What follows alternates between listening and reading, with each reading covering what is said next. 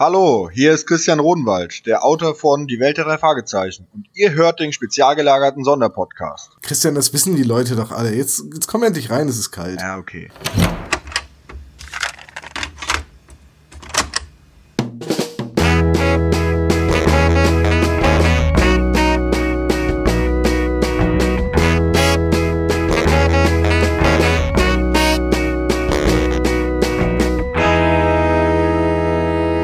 Spezial gelagerte Sonderpodcast. Drei Jungs analysieren jeden Fall. Dann hallo und herzlich willkommen zum spezial gelagerten Sonderpodcast mit einer Sonderausgabe. Ich begrüße meine Kollegen Sebastian, Servus. den Tom Moinsen. und wie ihr eben schon unschwer erkennt äh, habt, ist der Christian Rodenwald heute unser Gast. Herzlich willkommen, Christian. Hallo. Christian, das ist jetzt eine Premiere. Du bist erstens der, die, der erste Gast, der ein zweites Mal auftritt und zweitens der erste Bestseller-Autor in unserem Podcast. Ja, herzlichen Glückwunsch. Ja, danke Muss eine die riesen Blumen. Ehre für dich sein. Ja, ich habe es in der Tat auf Platz 9 der ähm, Spiegel-Bestsellerliste geschafft. Äh, Sachbuch Kinder, Jugendliche. Ich hätte nicht gedacht, dass ihr doch so eine Reichweite habt. Danach sind die Verkaufszahlen explodiert. Und der Verlag hat bei mir Gern geschehen, angerufen und gesagt, Ding. Herr Rodenwald, was haben Sie denn da gemacht? Ich sag ja, äh, Kontakte. Ähm, ja, Du hast ja eben gerade auch schon im Vorgespräch gesagt, dein nächstes Buch wird über den spezial gelagerten Sonderpodcast. Genau, Tertiärliteratur. Und seinen Siegeszug sein. ja, Tertiärliteratur ähm, wird das geben. Da arbeite ich schon dran und mache mir schon fleißig Notizen. Können wir denn in dem ähm, Buch dann die vierte Wand durchbrechen, dass wir dann auch selber irgendwie zu den Lesern dann sprechen können? Das, Also kann man da so quasi in die Klappe so einen Audiokommentar mit einbauen oder so, wenn man das Buch aufmacht? Wie so, eine, wie so eine Geburtstagskarte zum Aufklappen. Ja, genau. Viel mehr Inhalt hat das Buch ja über uns auch nicht. Es ist nur so eine Geburtstagskarte. ich gebe das mal als Anregung weiter. Du könntest im zweiten Satz eigentlich über die Simpsons dann sprechen. Alles fing an mit einer Folge, in der Knecht Ruprecht zu der Familie kam. Die Basis für Toms Humor war gelegt. Und hat sich seitdem auch nicht weiterentwickelt. Aber ich schreibe schon mal einen guten Amazon-Kommentar denn dazu. Oh ja, bevor das Buch raus ist. Total Vorbestellung hat total super geklappt. Ich bin total zufrieden damit. Ja, äh, du bist heute aber unser Gast für eine reguläre Folge. Das ist auch ein Novum, äh, reguläre Folge mit dir besprechen. Du hast dir nämlich eine Folge ausgesucht. Äh, du möchtest heute über den Phantomsee mit uns Genau. sprechen. Da haben wir uns natürlich darauf vorbereitet, aber wir, du kennst ja unseren Podcast jetzt schon ein bisschen. Wir haben ja immer eine traditionelle Frage, die wir vorwegstellen. Was habt ihr so gehört? Und ich würde dir jetzt den Vortritt lassen, Christian. Ich schmeiß dich mal ins kalte Wasser. In den Phantomsee sozusagen. Was ich gehört habe als allerletztes war in der Tat euer Jahresrück, weil mir aufgefallen ist, dass es doch leichter ist, manchmal euch zu folgen, wenn man oftmals unterbrechen muss als so eine Drei-Fragezeichen-Folge, äh, eine regulären. Und irgendwie habe ich mich da festgehört bei euch und habe als allerletztes in der Tat jetzt den Jahresrückblick gehört. Das hat mir auch große Freude bereitet und habe mich eben zu diesem Buch ähm, Die Welt des spezial gelagerten Sonderpodcasts inspiriert ähm, zur Tertiärliteratur. Mir bereitet es Okay. immer Freude, wenn Leute sagen, dass unser Podcast ihnen Freude bereitet. Und wie es mich Ja. jetzt freut, dass es sie freut, dass es mich freut. Sebastian, hast du Sigmund Freud gehört als Hörbuch oder was nee, hast nee, du gehört? das ist übrigens von Heinz Erhardt. Ein, eine ganz große, ein ganz großer Name der deutschen Nachkriegs-Comedy. beziehungsweise damals hieß es ja noch Kabarett, beziehungsweise Unterhaltung oder so, ne? Nee, was habe ich gehört? Ähm, ganz, ich habe alle neuen Folgen von ähm, Professor van Dusen gehört. Und zwar gibt's äh, da zwei verschiedene Stränge, sage ich jetzt mal, die ganz normalen Fälle, also die, die ersten Fälle. Ähm, und es gibt dann mit anderen Sprechern die neuen Fälle von Professor die sind Dr. jetzt gerade erst neu geschrieben worden, aber ich habe gehört, die sind nicht so gut, oder? Habe ich gehört? Ähm, also ich musste mich, ich musste mich wirklich an die Stimmen gewöhnen. Als ich den, weil ich Van Dusen höre ich jetzt schon seit Jahren. Hm. Und ähm, als ich die ersten neun Fälle gehört habe, da konnte ich mich mit den Stimmen überhaupt nicht anfreunden, weil die sind einfach zu gewöhnlich, meiner Meinung nach. Der, den Van Dusen und den Hedge, den kannst die kannst du nicht so super aus dem, aus dem Rest der Sprecherriege raushören. Gerade wenn es nicht so ganz auffällige äh, Gegenspieler sind bei denen ähm, oder, oder ja, Leute, die halt mit in dieser Szene arbeiten, ist es schwierig. Während bei den Alten ist es nie passiert, dass ich die beiden nicht rausgehört habe und nicht wusste, wer da gerade spricht. Das legt sich dann mit der Zeit und die Fälle finde ich okay, aber sie sind tatsächlich meiner Meinung nach nicht so gut wie die, wie die ersten. Und Tom, was hast du so gehört? Ähm, ja, ich greife dir jetzt vor, ganz dreist. Ich habe die neueste drei Fragezeichen Folge gehört, die 191 Verbrechen im Nicht. Und wie war die so?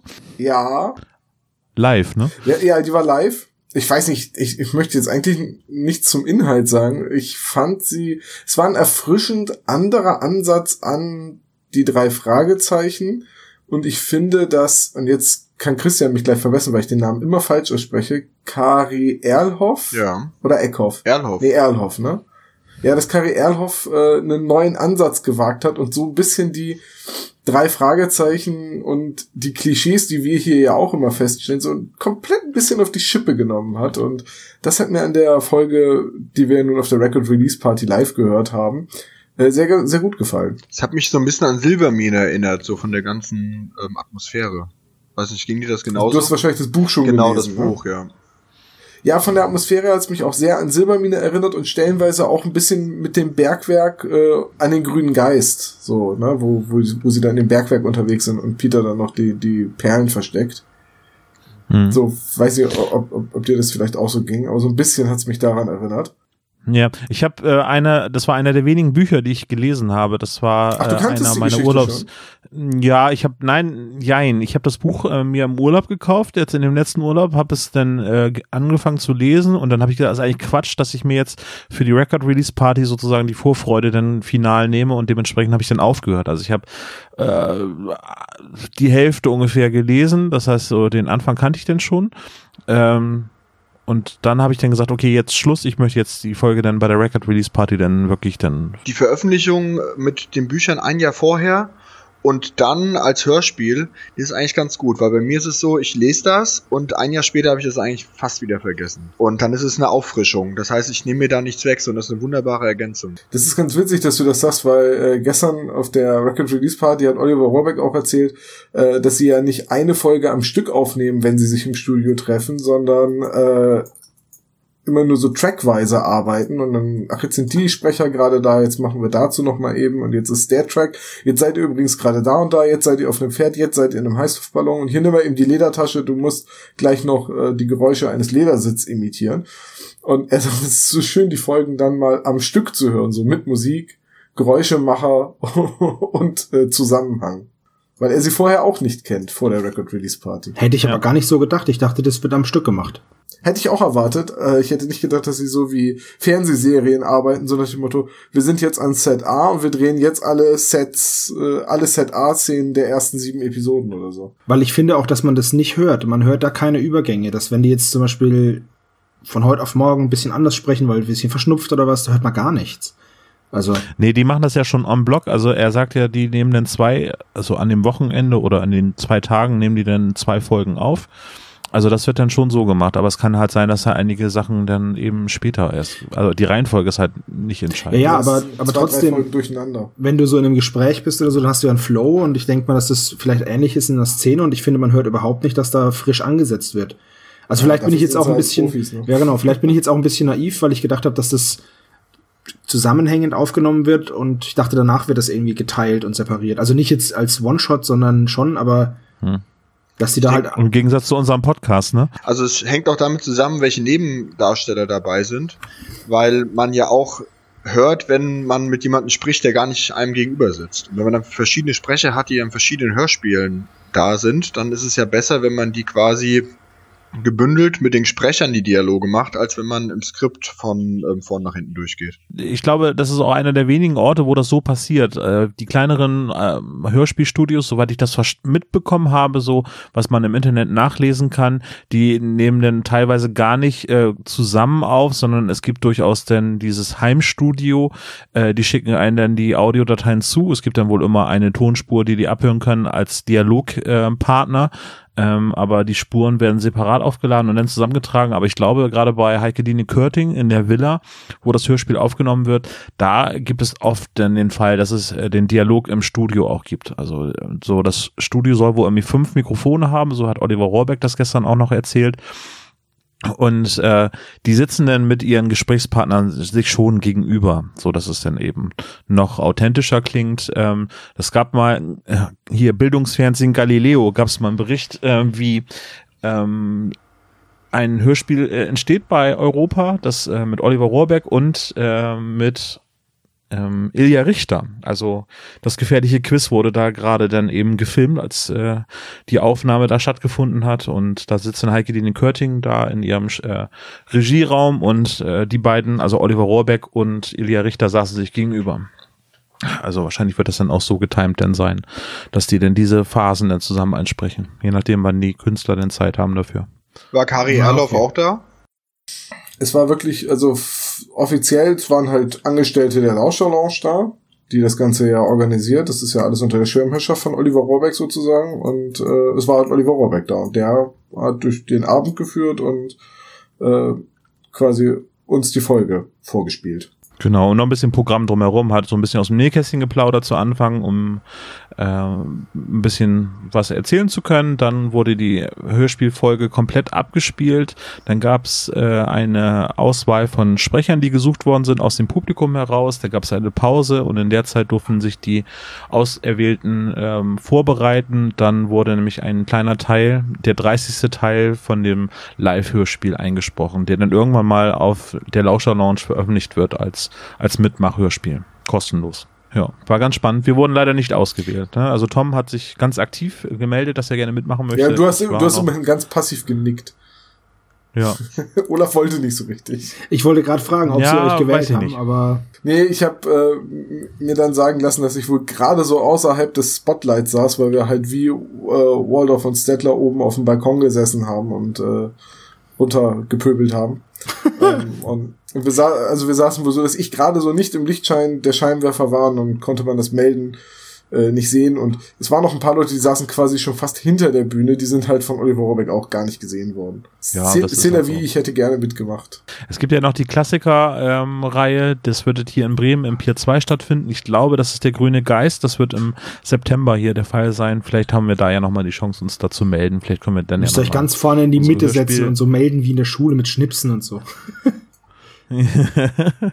wir nehmen nicht mit Sebastian, nur Ich mach das, da ich stehe dann einfach Man auf und sage, auch ohne Schnipsen melden. ja genau. Ich dachte, Schnipsen gehört dazu. Es geht nur so, ne? Ich habe immer geschnipst. Und dem, und dem Lehrer fast noch in der Nase gepopelt, ne? Nur bei denen, die ich mochte.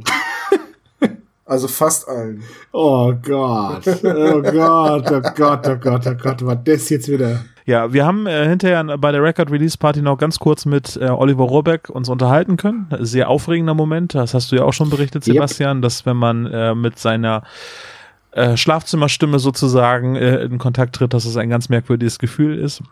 Kann ich bestätigen. Äh, ein Interview wollten wir nicht so richtig führen, aber wir haben kurz mit ihm gesprochen und haben von unserem Podcast erzählt und äh, ja, äh, ein sehr netter äh, Gesprächspartner, muss ich mal so sagen. Ja, total. Super nett. Ja. Also äh, das, was die Stimme einem verspricht, das äh, hält die Persönlichkeit Oliver Rohrbeck auf jeden Fall. Ja, ich habe, ähm, um jetzt nochmal auf was ich so gehört habe, zu sprechen zu kommen, ich habe ein paar Sherlock Holmes Hörspiele gehört, aus gegebenen Anlass, der traurigen Anlass, nämlich der Dr. Watson-Sprecher Peter Gröger, äh, der ganz, ganz viele Hörspiele mit Christian Rode als Sherlock Holmes zusammen aufgenommen hat. Der ist jetzt gerade vor kurzem gestorben, äh, sehr überraschend. Ähm, Oh nein. 84 Jahre ist er geworden, aber äh, ist halt sehr prägender Dr. Watson-Sprecher, mit äh, ganz vielen Produktionen mitgewirkt und äh, ja, an, äh, aus Erinnerung äh, oder an, in, aus nostalgischen Gründen habe ich mir dann ein paar Sherlock Holmes Hörspiele angehört. Ach, das wusste Mit ich gar nicht, wie schade. Peter Gröger zusammen, genau, ja. Naja, äh, es ist auf jeden Fall ein Denkmal mit den Hörspielen da. Ja, das auf jeden Fall, weil das Ja. ist auch für mich die Stimme für, für Doc, Dr. Watson. Die Dr. Ja, Watson-Stimme, auf jeden ne? Fall. So, wenn man jetzt mal nicht die Neuinterpretation, so diese Fernsehserie Sherlock liebe ich natürlich auch über Ja, nee, alles. das ist ja klar, aber Äh, von den Hörspielen. Wenn ihr nicht noch was gehört habt, was ihr unbedingt erzählen möchtet, würde ich jetzt zur eigentlichen Folge übergehen. Oder wir gehen gemeinsam. Ich bitte darum. Ihr bittet drum. Gut. Christian, du hast den Phantomsee ausgewählt. Möchtest du vorab erzählen, warum du das gemacht hast? Oder möchtest du mit uns jetzt einfach äh, loslegen und äh, wir würden Sebastian jetzt den Höhentext vorlesen lassen? Also ich habe mir in der Tat schon gedacht, dass ihr mich das fragt, warum ich mir das ausgesucht habe. Und es ist in der Tat auch so, wie ihr das auch geschildert habt beim Jahresrückblick. Da habe ich mir gedacht, ach, warum habe ich mir jetzt eigentlich den Phantomsee ausgesucht? Äh, lange Zeit war Teufelsberg meine Lieblingsfolge, aber dann irgendwie Phantomsee und als ich die dann jetzt ähm, 500 Mal gehört habe und das Buch nochmal gelesen habe, habe ich mir gedacht, ist das jetzt wirklich deine Lieblingsfolge? Ähm, ich muss aber sagen, es ist schon eine sehr starke Folge, gerade wegen den tollen Charakteren, die wir gleich besprechen werden und auch den vielen tollen Schauplätzen, die alle sehr markant sind und auch gut im Gedächtnis bleiben. Und da freue ich mich schon drauf. Und dann kann vielleicht jetzt Sebastian den Höhentext vorlesen. Selbstverständlich. Welches Geheimnis verbirgt sich in einem vergilbten Brief und in den nach langer Zeit wieder aufgetauchten Aufzeichnungen des Seemanns Angus Gunn? Wurde tatsächlich in einer langen, lange vergangenen Sturmnacht, Sturmnacht ein Piratenschatz von einem sinkenden Schiff gestohlen? Das möchten die drei Detektive Justus, Bob und Peter ebenfalls. Den Nachkommen von Gunn ist es bisher nicht gelungen, das Versteck des Schatzes ausfindig zu machen. Professor Schei, den diese Sache für seine Arbeit am Historischen Forschungsinstitut interessiert, hatte bisher auch kein Glück. Immer mehr Personen tauchen auf und machen sich verdächtig. Auch Java Jim, ein undurchsichtiger Seemann, versucht, den drei Fragezeichen zuvorzukommen. Und welche Rolle spielt Stebbins, der wegen Unterschlagung im Gefängnis war und auf Bewährung frei ist? Der Professor vermutet, dass er und Java Jim zusammenarbeiten. Aber am Ende sind die drei Fragezeichen allen eine Nasenlänge voraus. Die rätselhaften Hinweise führen sie zum Phantomsee und damit endlich zur Lösung. Das steht da alles drauf. Das steht da alles drauf. Und das ist auch einer der längsten Klappentexte, den ich je vorgelesen habe. Ich habe auch das Gefühl, das ist ein Klappentext, der im Nachhinein entstanden ist, also deutlich nach Erscheinen der Folge. Oder waren die damals so ausführlich? Kann ich mir fast nicht vorstellen. Ja, das war ein Plattencover, ne? Da war viel Platz drauf. Ja gut, aber das Plattencover jetzt von welche Folge? Von der Folge 17, da hatten wir das auch. Der Klappentext war doch deutlich kürzer. Schon Good fast eine point. Buchbesprechung. Fast, ja. Nimmt es schon recht viel raus, ne? Also einige Charaktere, die werden jetzt schon vorgestellt, die erst am ganz am Ende, glaube ich, erst vor. Ja, vor allem hat Also Sebastian Stebbins jetzt gerade beim Vorlesen einen kapitalen Fehler gemacht und, und hat Alter. den Namen, wie man es annehmen würde. Das war kein Angus Fehler, das war betont, absolute Absicht. Der heißt ja Angus, wie wir im Hörspiel gehört haben. Da hat er wohl jetzt einfach gerade mal kolossal Scheiße gebaut. Also. Aber Angus Gunn ist das nicht der Gitarrist von ACDC? Alter, Fußballer. der heißt nicht Gunn, der heißt Young. Und es ist. Ich. Boah. Also zu diesem Angus, ja. Wir, wir, wer schon, schon länger hört, der weiß ja, dass wir immer wieder so ein Dossier machen in Vorbereitung auf die Folge. Und bei mir steht in jeder Szene, das heißt nicht Angus, es heißt nicht Angus. Weil ich, also der Mann heißt Angus. Wie das, wie das Angus Steak oder wie Angus MacGyver, das ist nämlich das ist der Vorname von MacGyver Das übrigens, ist ne? eine Sache, die zieht sich konsequent durch die Folge. Äh, Das Betonen der englischen Vornamen ist etwas schief zuweilen. Also Angus McGunn Angus Gunn. oder Angus Gunn, Gunn wird halt äh, Angus genannt. Seine Frau Laura, also Laura, wird ab und zu auch Lora betont, als würde sich der Name mit O schreiben und nicht Laura, so wie man Laura nun mal betont. Und das nächste ist halt die Argyll Queen. Das heißt eigentlich Argyle und ist die Westküste von Schottland. Und das sind alles falsch ausgesprochene englische Namen. Aber nur bei Angus hat's mich richtig genervt. Ähm, und das ist, das hat, da stolper ich jedes Mal drüber, wenn ich diese Folge höre. Ja, danke, dass ich das jetzt weiß und da auch jedes Mal drüber stolpern werde. Ja, also ich meine, Angus, Angus, ich, ich verstehe es halt einfach nicht. Das hätte man doch, auch damals weiß man doch, wusste man doch schon, wie Englisch funktioniert, oder? Naja, Ja. aber Lopez und so weiter, ne? Ja. Äh, Das ist auch eine Sache, die Oliver Rohrbeck tatsächlich auf der Record Release Party aufgegriffen hat. Er meinte dazu recht trocken, ähm, damals bei den Hörspielen wurde halt oft nicht dazu gesagt, äh, wie man die Namen ausspricht. Und so kam es dann, dass die, das, ja, das war noch eine Folge, wo sie noch so 13, 14 waren, äh, kam es halt, dass sie auch Cortez oder Cortez oder Cortez gesagt haben. Also, dass es nicht kontinuierlich gemacht wird. Ähm, ich schätze mal, da fällt das auch noch rein. Wir hatten ja damals schon bei dem Besprechen von der silbernen äh, Spinne ganz ähnlichen Fall mit den schwedischen Namen, die mal englisch betont und mal deutsch betont ausgesprochen werden oder auch Großvater Raorkon oder Raorken. Ja, gut, okay, aber das sind halt, Raorkon ist ja jetzt auch eher Fan ein Fantasiename und Aber es sind halt, äh, es ist halt in den alten Folgen tatsächlich nicht unüblich, dass äh, Namen unterschiedlich betont werden. Also das ist wenigstens konsequent. Ja, äh, die sind konsequent inkonsequent, so. Also ich bin da immer wieder dran hängen geblieben und habe mich immer wieder so ein bisschen, so ein bisschen drüber geärgert. Als ich angefangen habe, drauf zu achten, ging es mir genauso. Da habe ich auch gedacht, Moment, Moment, das ist doch ein Schotte, der heißt doch nicht Angus. Der heißt doch So, so heißt Angus. doch auch niemand. Niemand heißt Angus. Aber ist ja geil. Und ich habe auch bei Argyle Queen habe ich mir nie irgendwelche Gedanken gemacht, aber dass es dann die Argyle Queen ist, äh, ich dann, ja, Ja, okay, wobei, wobei ist der Name. wird ja so ähm, krude geschrieben, dass man sagen kann, ja, okay, gut, komm. Ist egal. Aber Angus. A-N-G-U-S. Mich, mich stört das übrigens nicht, dass das falsch ausgesprochen wird. Nee, ich habe das, ich habe das als Kind oder auch in den jungen Jahren, wo ich die Folge das erste Mal gehört habe, die ist ja nun wirklich alt, äh, habe ich das auch immer hingenommen, dass der Mann Angels heißt. Also war halt ein Eigenname und jetzt die neue, Klingt für mich auch sehr amerikanisch, muss ich mal so sagen. ja, aber er ist Schotte. Und die neueren drei Fragezeichen Folgen glänzen jetzt auch nicht immer gerade mit clever gewählten Namen. Bishop Blake, Sam Ciccarelli. Ja, aber die Namen finde ich halt, die Namen sind halt lustig oder, oder klingen halt schön. Ja, aber die, die waren halt schon immer irgendwie ein bisschen schräg, die Namensgebung. Deswegen hat mich dann Angus Gunn auch nicht Naja, gestört. ähm, die Namen bei TKKG sind viel schlimmer. du meinst, heißen sie alle Ja, da heißen sie, da heißen sie halt richtig, da haben sie halt richtig klingende Namen und auch die, auch die Orte und äh, Straßen und so, damit das, da muss man, da kann man ewig rummachen und äh, da kann ich euch ewig viele Beispiele nennen. Natürlich jetzt nicht auswendig, aber Äh, Christian hat eben gerade erst völlig richtig erwähnt, dass äh, Angus Gunn äh, ein, ein ah, was Ja. ist er? Ein, ein Fußballer aus Genau, England. aktuell. Der Torwart spielt bei Norwich Der City. spielt bei Man City. Man City. ausgeliehen Oh. an Norwich. Könnten Dinge mal fragen, wie er ausgesprochen wird. Der heißt, Angus der heißt vor allem mit vollem Namen heißt er Angus Fraser James Gunn. Krass, der ist jetzt eine Mille wert. Oh, können wir da, könnte Werder gebrauchen. Nee, wo er Torhüter haben wir. Der Tor- ganz Torwart gerade. haben wir. Okay, nochmal ein paar Eckdaten zum Hörspiel und zum Buch. Äh, also, äh, als Buch ist es im, äh, in den USA erschienen 1973, 1977 in Deutschland die Übersetzung von Leonore Puschert. Und äh, 1979 im, Dez im Oktober ist dann das Hörspiel erschienen. Hat eine Laufzeit von 46 Minuten. In dem Buch, also als Hörspiel ist es die Folge 2, als Buch ist es Folge 18. In den USA ist es sogar Buch 19. Das heißt, das ist nicht mehr von Robert Arthur geschrieben, sondern es ist geschrieben worden von William Art. William Arden ist der einzige Autor, der noch zu Lebzeiten von Robert Arthur überhaupt ein Drei-Fragezeichen-Buch geschrieben hat. Ich weiß nicht, ob ihr das wusstet. Ich habe es gelesen in einem. Und weil Arthur war ja ähm, krank und er hat schon gemerkt, dass sein ähm, Leben dem Ende zugeht und hat sich dann selbst proaktiv nach einem Mitstreiter und Nachfolger ähm, umgesehen und hat dann ähm, Hm. Dennis Linz vorgeschlagen, der dann ähm, unter dem Pseudonym William Arden, ähm, der Nachname kommt von Arden Milk, der hat dann den Teufelsberg verfasst und ähm, Robert Arthur war von diesem Buch auch sehr angetan, hat gesagt, er würde keinen Unterschied merken, es hätte auch von ihm selbst sein können. Er hat auch vorher eine Serienbibel verfasst, also ähm, bisschen festgehalten, was ähm, für ihn die drei Fragezeichen ausmachen.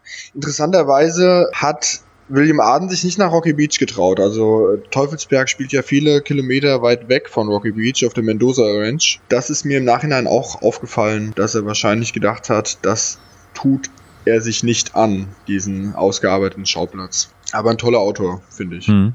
Ist auch, ist Santa Monica ist auch ein Handlungsort, ne? glaube ich. Santa Carla. Oder bringe ich das gerade durcheinander? Also irgendwie was, was 100 Kilometer. Heißt es nicht, heißt es nicht Santa Clara? Santa Carla, oder?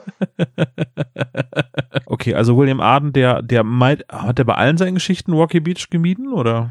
Ähm, nein, also er ist auch, also zum Beispiel die schwarze Katze, die stammt auch von ihm. Ähm, das spielt ja auch jetzt, weil es gerade im Planetarium eine Renaissance erlebt hat, dieser Fall. Das spielt auch in Rocky Beach. Aber bei dem Fall ähm, war es interessanterweise so, dass dem Verlag die schwarze Katze überhaupt nicht gefallen hat seinerseits und äh, das das sei nicht gruselig genug und würde nicht den Markenkern von die drei Fragezeichen treffen. Und man hat sich dann auch nach anderen Autoren umgesehen und dann kam M.B. Carey und ähm, Kind Blatt ins Spiel und ein Jahr war dann bei William Arden Funkpause Und wenn nicht die anderen beiden Autoren dann äh, eine kreative äh, Flaute gehabt hätten und Random House nicht gefragt hätte bei William Arden, hast du nicht vielleicht doch noch ein Buch parat, dann wäre es wahrscheinlich zum Phantomsee gar nicht gekommen. Denn er hat dann nämlich die rätselhaften Bilder parat gehabt. Der, der Fall ist ja zugegebenermaßen auch nicht ähm, sehr ähm, mysteriös angehaucht, sondern geht eigentlich auch eher so in, der, in die Richtung klassischer Kriminalfall. Aber ähm, Random House hatte wohl keine Wahl und hat den Fall dann genommen. Ich mag den aber auch sehr gerne. Der Rückschau finde ich sind alle Klassiker eben die Klassiker und da fällt's finde ich schon sehr schwer aus dieser Zeit einen schlechten Fall herauszupicken. Oh, da möchte ich dich gerne mal fragen, äh, was definierst du als Klassiker? Welche Folgennummern? Da gibt's für mich ähm, mehrere äh, Kriterien. Also erstmal sind es für mich so die ersten 31, 32 Folgen oder die ersten 30, sage ich mal. Diese Zwischenphase, in der die drei Fragezeichen nicht mehr diese Spukgestalten jagen, ähm, aber trotzdem nicht älter geworden sind. Also zum Beispiel Höhlenmensch, Narbengesicht, der unsichtbare Gegner. Das ist so für mich so die zweite Klassikerphase. Und dann würde ich auch noch die Crimebusters so halb noch zu der zu der Klassikerzeit dazu zählen, weil das eben also quasi die amerikanischen Fälle. Aber eigentlich für mich sind die Klassikerfälle so die ersten 30. Ich verbinde sehr stark mit der Klassikerzeit ähm, die Stimmen der ähm, drei Detektive, wenn die noch so richtig jung klingen. Das muss ich sagen, gefällt mir im Nachhinein auch sehr gut. Das weckt bei mir so Nostalgiegefühle. Ich wollte das nur mal eben nachfragen, weil es gab ja äh, von meinen beiden Kollegen die Kritik, dass ich ja einen Klassiker gewählt habe für das Ja. neue Folgenvoting der neuen Folge. Und es war nach meiner Definition kein Klassiker. Was war äh, Giffige Gockel oder was war das? Hm, genau, ja. Nicht Klassiker in dem Sinne, aber Tiefschlag was. Ah ja, weil vor allem, wenn wir mit 107 und 180 um die Ecke kommen und du haust da so ein Brett raus. Ja, der Giftige Gockel ist schon eine grandiose Folge. Ja, Mir war auch klar, dass wir einfach dann in der Abstimmung kein Licht ja, das sehen. ist richtig. Und das hat sich dann auch echt niedergeschlagen und uns auch wirklich fertig gemacht. Also wir sind wirklich. Ich werde mich mit einer Hähnchenbox darüber hinwegtrösten. Aber nicht in die Tasche stecken. dass ihr so. Hier, du gefällst mir, hast einen Gutschein. Noch ein Bonbon. Eine Geschmacksprobe. Aber wir reden jetzt nicht über den giftigen Gockel, sondern über den Phantomsee. Steigen wir doch ein in die erste Szene. Fangen wir mal an, ne? Also, mit, ja, mit Cappuccino Christian, T. Er, Tom er kann und es nicht äh, un er musste den Gag einbauen. Ich mach den Schnitt, ich bin König. so, warum haben wir so eine, warum haben wir so dumme Vornamen? Ähm, Ober Martine Olaf, sag an. Äh, der Auftritt von Java Jim in der ersten Szene. Also ähm, die drei Jungs sind damit beschäftigt, Sachen in die, auf den äh, äh, Pickup zu laden. Äh, ein Museum hat Ausverkauf gemacht, ähm, wie es so häufig der Fall ist in der Gegend von Rocky Beach und Umzug. Ich wollte gerade sagen, ist in den Museen überhaupt noch was drin? Nee, es ist alles auf dem Schrottplatz. Ich habe die Folge jetzt zuletzt heute auf dem Rückweg von der Arbeit gehört und habe genau das gedacht. Ich habe gesagt, so eigentlich sind Museen als Handlungsort schon fast ein Klischee. Vor allem, ich frage mich halt, in einem Museum sind ja grundsätzlich, also jetzt außer vielleicht ein Museum der Moderne, sind ja grundsätzlich eher ältere Dinge. So, und dann werden die erst ausgestellt, nur um danach von ähm, Titus Jonas abgeholt zu werden für den Schrottplatz. Das finde ich schon irgendwie komisch. Naja, das so, aber ich meine, vielleicht kriegen wir das auch nur mit, weil das ja sein Job ist, ne? Also Onkel Titus ist ja seine Aufgabe, Entrümpelung und Ja, aber wieso soll ich denn ein Museum so entrümpeln? weiter. Also weißt du, dann war das Zeug ja schon vorher nicht so spannend, wenn es jetzt Schrott ist. Ich gucke mir doch keine Sachen an, die drei Jahre später Schrott sind. Der Punkt geht an dich, ja. Ja, also das ist doch das ich. Naja, gut. Okay, also auf jeden Fall in diesem Museum ähm, ist dann auch. Genauso absurd finde, dass diese Kiste, die Java Jim hier haben will, erst einen Tag vorher in dieses Museum erst geschafft worden ist und dass der Museumschef überhaupt diese Kiste angenommen hätte, als ob er ein Altwarenhändler wäre. Wird das im Hörspiel eigentlich explizit gesagt, dass sie erst einen Tag in dem Museum war? Weil Java Jim sagt ja, die ist mir vor zwei Wochen von meinem Schiff geklaut. Okay, dann worden. sagen wir es mal so: Die Halbwertzeit eines Gegenstands im Museum ist beträgt im Normalfall ein bisschen mehr als zwei Wochen. also ich, ich weiß nicht, aber Halbwertszeit. ich glaube, ich glaube, tolle Mona Lisa hängt jetzt auch schon ein paar Tage länger. Seitdem sie wieder da ist, ja. Nein, aber äh, das war eine ernst gemeinte Frage, weil Christian hat als einziger von uns das Buch gelesen und äh, ich meine, im Hörspiel wird doch gar nicht explizit gesagt, dass die Kiste erst vor einem Tag in dem Museum angekommen ist, oder? Nagel mich nicht auf den Tag fest, auf jeden Okay, Fall. gut. Hätte ja ähm, sein können, dass du dir, dass, dass das wirklich gerade so ein prägnantes Detail Das ist ein Tag oder zwei Tage, also ähm, das habe ich mir jetzt nicht notiert, weil Und dann taucht, taucht Java Jim auf. Wir, wir nehmen jetzt mal nichts vorweg, aber Java Jim ist äh, auch Professor äh, Shaw. Shai. Nee, Shaw. Wie heißt Schei. Shai, genau das war's. Oh, jetzt hast du mich Ja, gespoilert. so, und äh, der, der Professor, also Java Jim, will unbedingt diese Kiste haben, weil er weiß, dass, dass da drin das Tagebuch ist, mit dem er glaubt, den Schatz zu finden. Und Tante Mathilda sagt, naja, wenn sie die Kiste haben wollen, dann müssen sie die kaufen. Welcher Idiot sagt denn dann, bezahlen für mal, jeder, jeder Räuber, der weiß, was der Schatz wert ist, sagt doch einfach, in Ordnung. Hier sind 200 Genau. Dollar. Zack, der ganze Fall käme nicht zustande. nee, meinst ja, du? also ich habe echt nicht verstanden, so beim Hören, warum er die nicht einfach kauft. Naja, sie ist ja. geklaut worden. Er würde sich ja selbst unglaubwürdig machen, wenn er sagt, er kauft jetzt einen Diebesgut. Ja, aber das ist Tante Mathilda ja in der ganzen Diskussion offensichtlich egal. Allein schon, wie sie diskutieren über den, über die Kiste und wo die Kiste herkommt und auch nachdem dann dieses Sprungmesser da rauskommt, so ganz gelassen weiterreden und Tante Mathilda nur kurz fragt, alles in Ordnung, Justus? So. Ja, und, und, passiert. und der Typ, dieser heruntergekommene Seemann steht die ganze Zeit daneben und ich stelle mir so vor, wie die diskutieren und er im Hintergrund immer nur so von, von Person zu Person guckt und nur auf einen Moment wartet. Ja, das ist echt so. Also im Buch ist das ja noch herrlicher. Ich kann das ja mal kurz vorlesen, ähm, wie der Dialog im Buch ist. Gerne. Da sagt Java Jim, was wollt ihr Lümmel hier? knurrte er. Macht, dass ihr wegkommt. Verstanden? Und die alte Dame auch. Verschwindet! Justus warf Tante Mathilde einen raschen Blick zu und unterdrückte ein Grinsen. Tante Mathildas Gesicht lief kirschrot an. Was? fauchte Tante Mathilda den Seemann an. Was sagen Sie da zu mir, Sie bärtiger Hanswurst? Wenn ich keine Dame wäre, würde ich Sie eigenhändig an die Luft setzen. Und dann geht es weiter. Verdutzt über diesen Wutausbruch trat der Mann zurück. Aber die beleibte Frau kam weiter auf ihn zu. Sie haben sich im Ton vergriffen, Mr. Java Jim. Und so weiter und so fort. Das ist schon ziemlich herrlich, ihn dann noch Mr. Java Jim zu nennen. Bärtige Hanswurst ist super. Die wird ja öfters mal gewalttätig in den Büchern. Das fand Ja. ich eigentlich mal, das wollte ich euch mal vorlesen. Das wäre, ähm, ich bin ja grundsätzlich ein Freund davon, wenn man sagt, man ähm, hat eher kürzere Hörspiele. Aber das sind dann doch Momente, in denen ich mir denke, es ist doch schön, wenn man ein bisschen mehr Platz hat, dass man solche Szenen schön aus. Aber ich glaube, mit 46 Minuten waren die damals am Ende der LP-Laufzeit irgendwie angelangt, so dass es deswegen so gekürzt sein musste. Und es ist schon recht stark gekürzt. Das ist krass gekürzt. Ja, kommen wir später nochmal zu. Das habe ich mir auch ein paar die äh, gekürzten Stellen und dann sind auch Logikfehler im Skript drin durch die Kürzungen entstanden. Na, Das können wir, kann ich später mal besprechen. Was wir aber nicht vergessen dürfen, ist, ist euch mal aufgefallen, dass bei jedem Auftritt von Java Jim so eine geniale Melodie, Musiksequenz untergelegt Ja, ist. Java, Java Jim hat eine hat eine hat ein Intro, das immer vorgestellt wird. Das ist so geil. Ich find's auch super cool, dass er an sie herantritt und die Leute und die und die äh, die drei fragen, hä, wer ist denn das? Und er schreit die voll an. Ich bin Java Jim mit seinem mit seiner mit seinem geilen Thema unterlegt. So immer wenn er auftaucht, kommt dieses fiese Bösewicht-Thema. Das ist so geil. Ich finde es so übertrieben, ey. Das wird aber auch noch bei der flüsternden Mumie angewendet. Ne? Da hat es ja eher so den ägyptischen äh, Touch. Aber in dem Fall ist es halt es ist das einfach, es ist Java einfach Theme. so ne? geil, dass du, bei mir war es so in, dem- in meinem, in dem Hörspiel, als ich es gehört habe, ich habe fast nicht verstanden, was er sagt, weil die Musik auf einmal so laut war.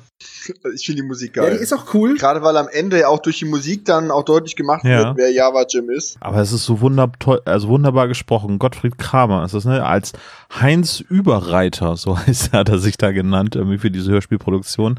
Aber also, das ist so genial. Ja, also, das ist richtig cool. Vor allem Ja, frage ich mich da auch, wer stellt sich denn, welcher normale Mensch stellt sich denn mit seinem Spitznamen vor? ja, ja, gut, das ist ja jetzt ein Pseudonym.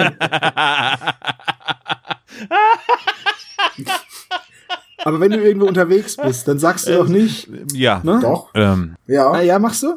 Also ich habe tatsächlich Kollegen, die ähm, immer sagen so, da müsst ihr, äh, sagt irgendjemand, fragt doch Thomas, wer ist denn Thomas? Ja, Tom. Ach so. Also ich habe teilweise Kollegen, die wissen. Ja, komm. Ist ein also das ist ja, aber wenn du, ja, aber wenn du jetzt zu Leuten Ja, okay, ich komme jetzt nicht an und sage, hallo, ja? ich bin Tretminen Tom. Das meine ich ja, genau das meine Genau. ich. Das ist so, das ist so, so ein Rollenspiel. Das ist so ein Rollenspiel-Ding, weißt du? Wie ich den einen, mit dem einen mal Rollenspiel gespielt habe und der gesagt hat, Hallo, mein Name ist Cliffron, aber meine Freunde nennen mich Tiger. Ich dachte, gut, dann bleibst du bei Cliffron.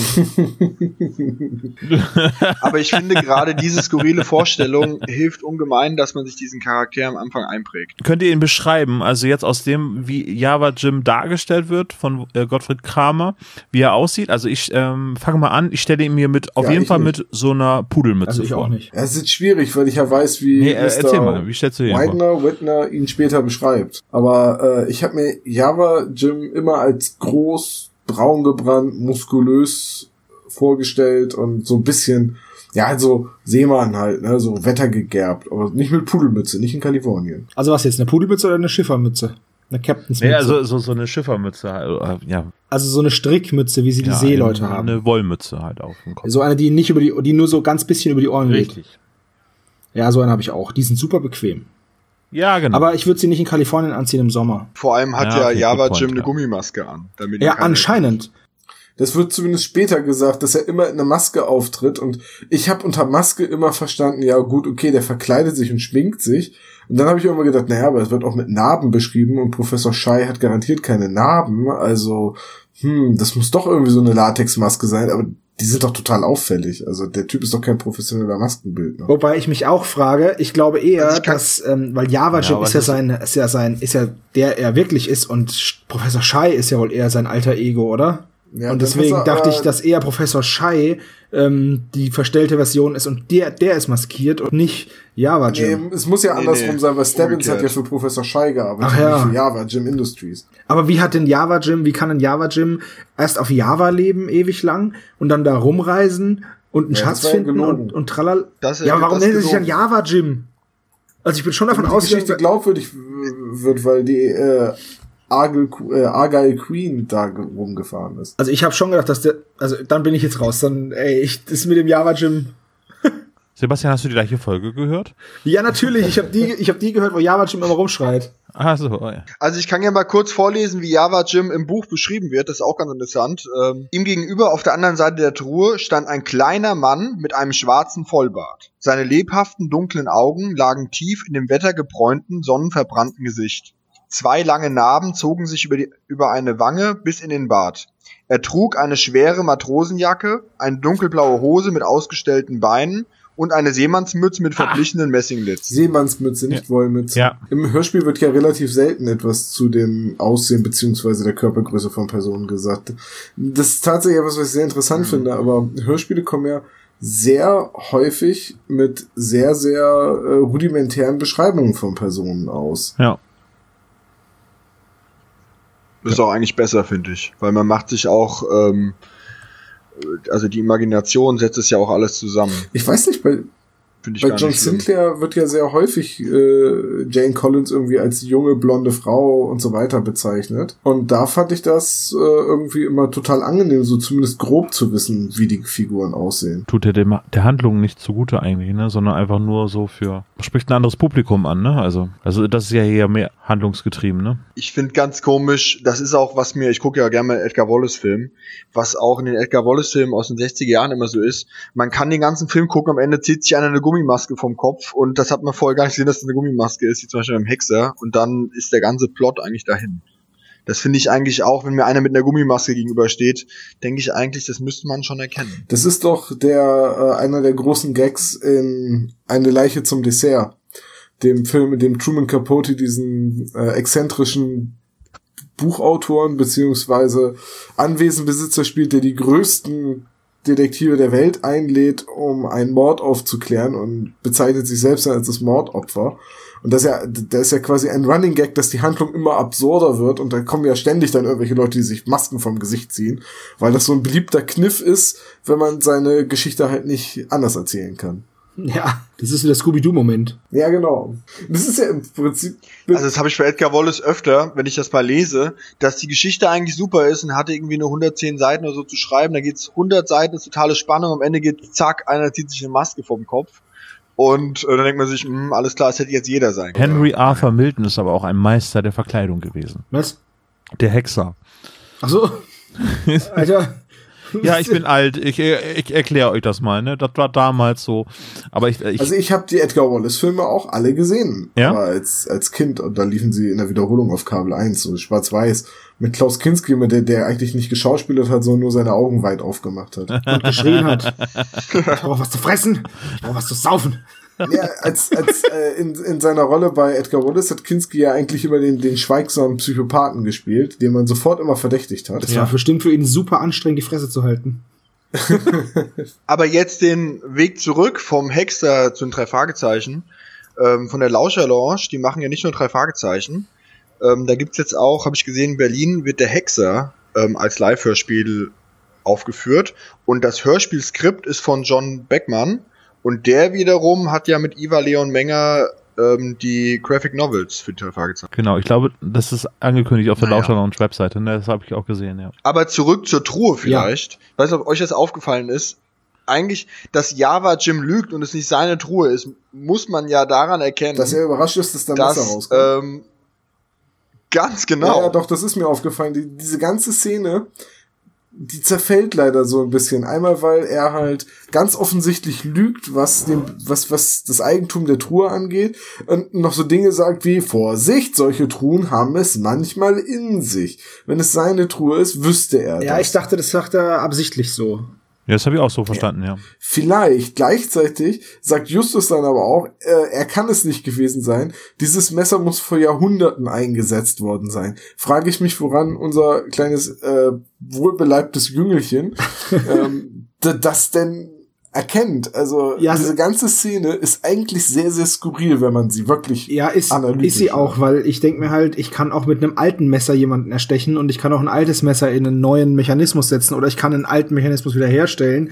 Dann ist das Messer von mir aus 300 Jahre alt, der Mechanismus auch, aber er funktioniert. Ja, und Peter sagt ja noch, jeder, der das versteckt findet, soll Genau. umgebracht werden. Bob macht das Ding aber auf, das Messer fliegt an ihm vorbei. Das ist ein schlechter Genau. Mechanismus. Aber die sind eh, die sind eh total bewandert, was Messer angeht, weil es ist ja ein Kries und äh, ein Java javanisches, javanesisches Kries und auf jeden Fall, deswegen heißt er auch Java Jim und, und also, also ich wusste in dem Alter von zehn nicht, was ein Kries ist. Doch, doch, ich wusste es, weil es eine Magic-Karte gab, ähm, mit einem Kries und äh, aus Arabian Nights. und da Ja, war genau. und da war eben dieses Messer drauf. Also ein Kris ist ein gewellter Dolch aus Malaysia, der ja ist halt einfach die Klinge ist halt einfach gewellt und am Ende hat er einen Griff, der so leicht nach unten abknickt, so ähnlich wie bei einem Regenschirm. Ja, ist ja. übrigens äh, das Kris ist übrigens ähm, auf der Liste vom UNESCO Weltkulturerbe, ne? Deswegen hat der William Arden das da reingeschrieben, weil das. ne ist aber ist aber tatsächlich so, ne? Also es ist schon krass. Hätte George R. R. Martin das geschrieben, übrigens, dann wäre der Dolch rausgekommen, Bob wäre tot gewesen.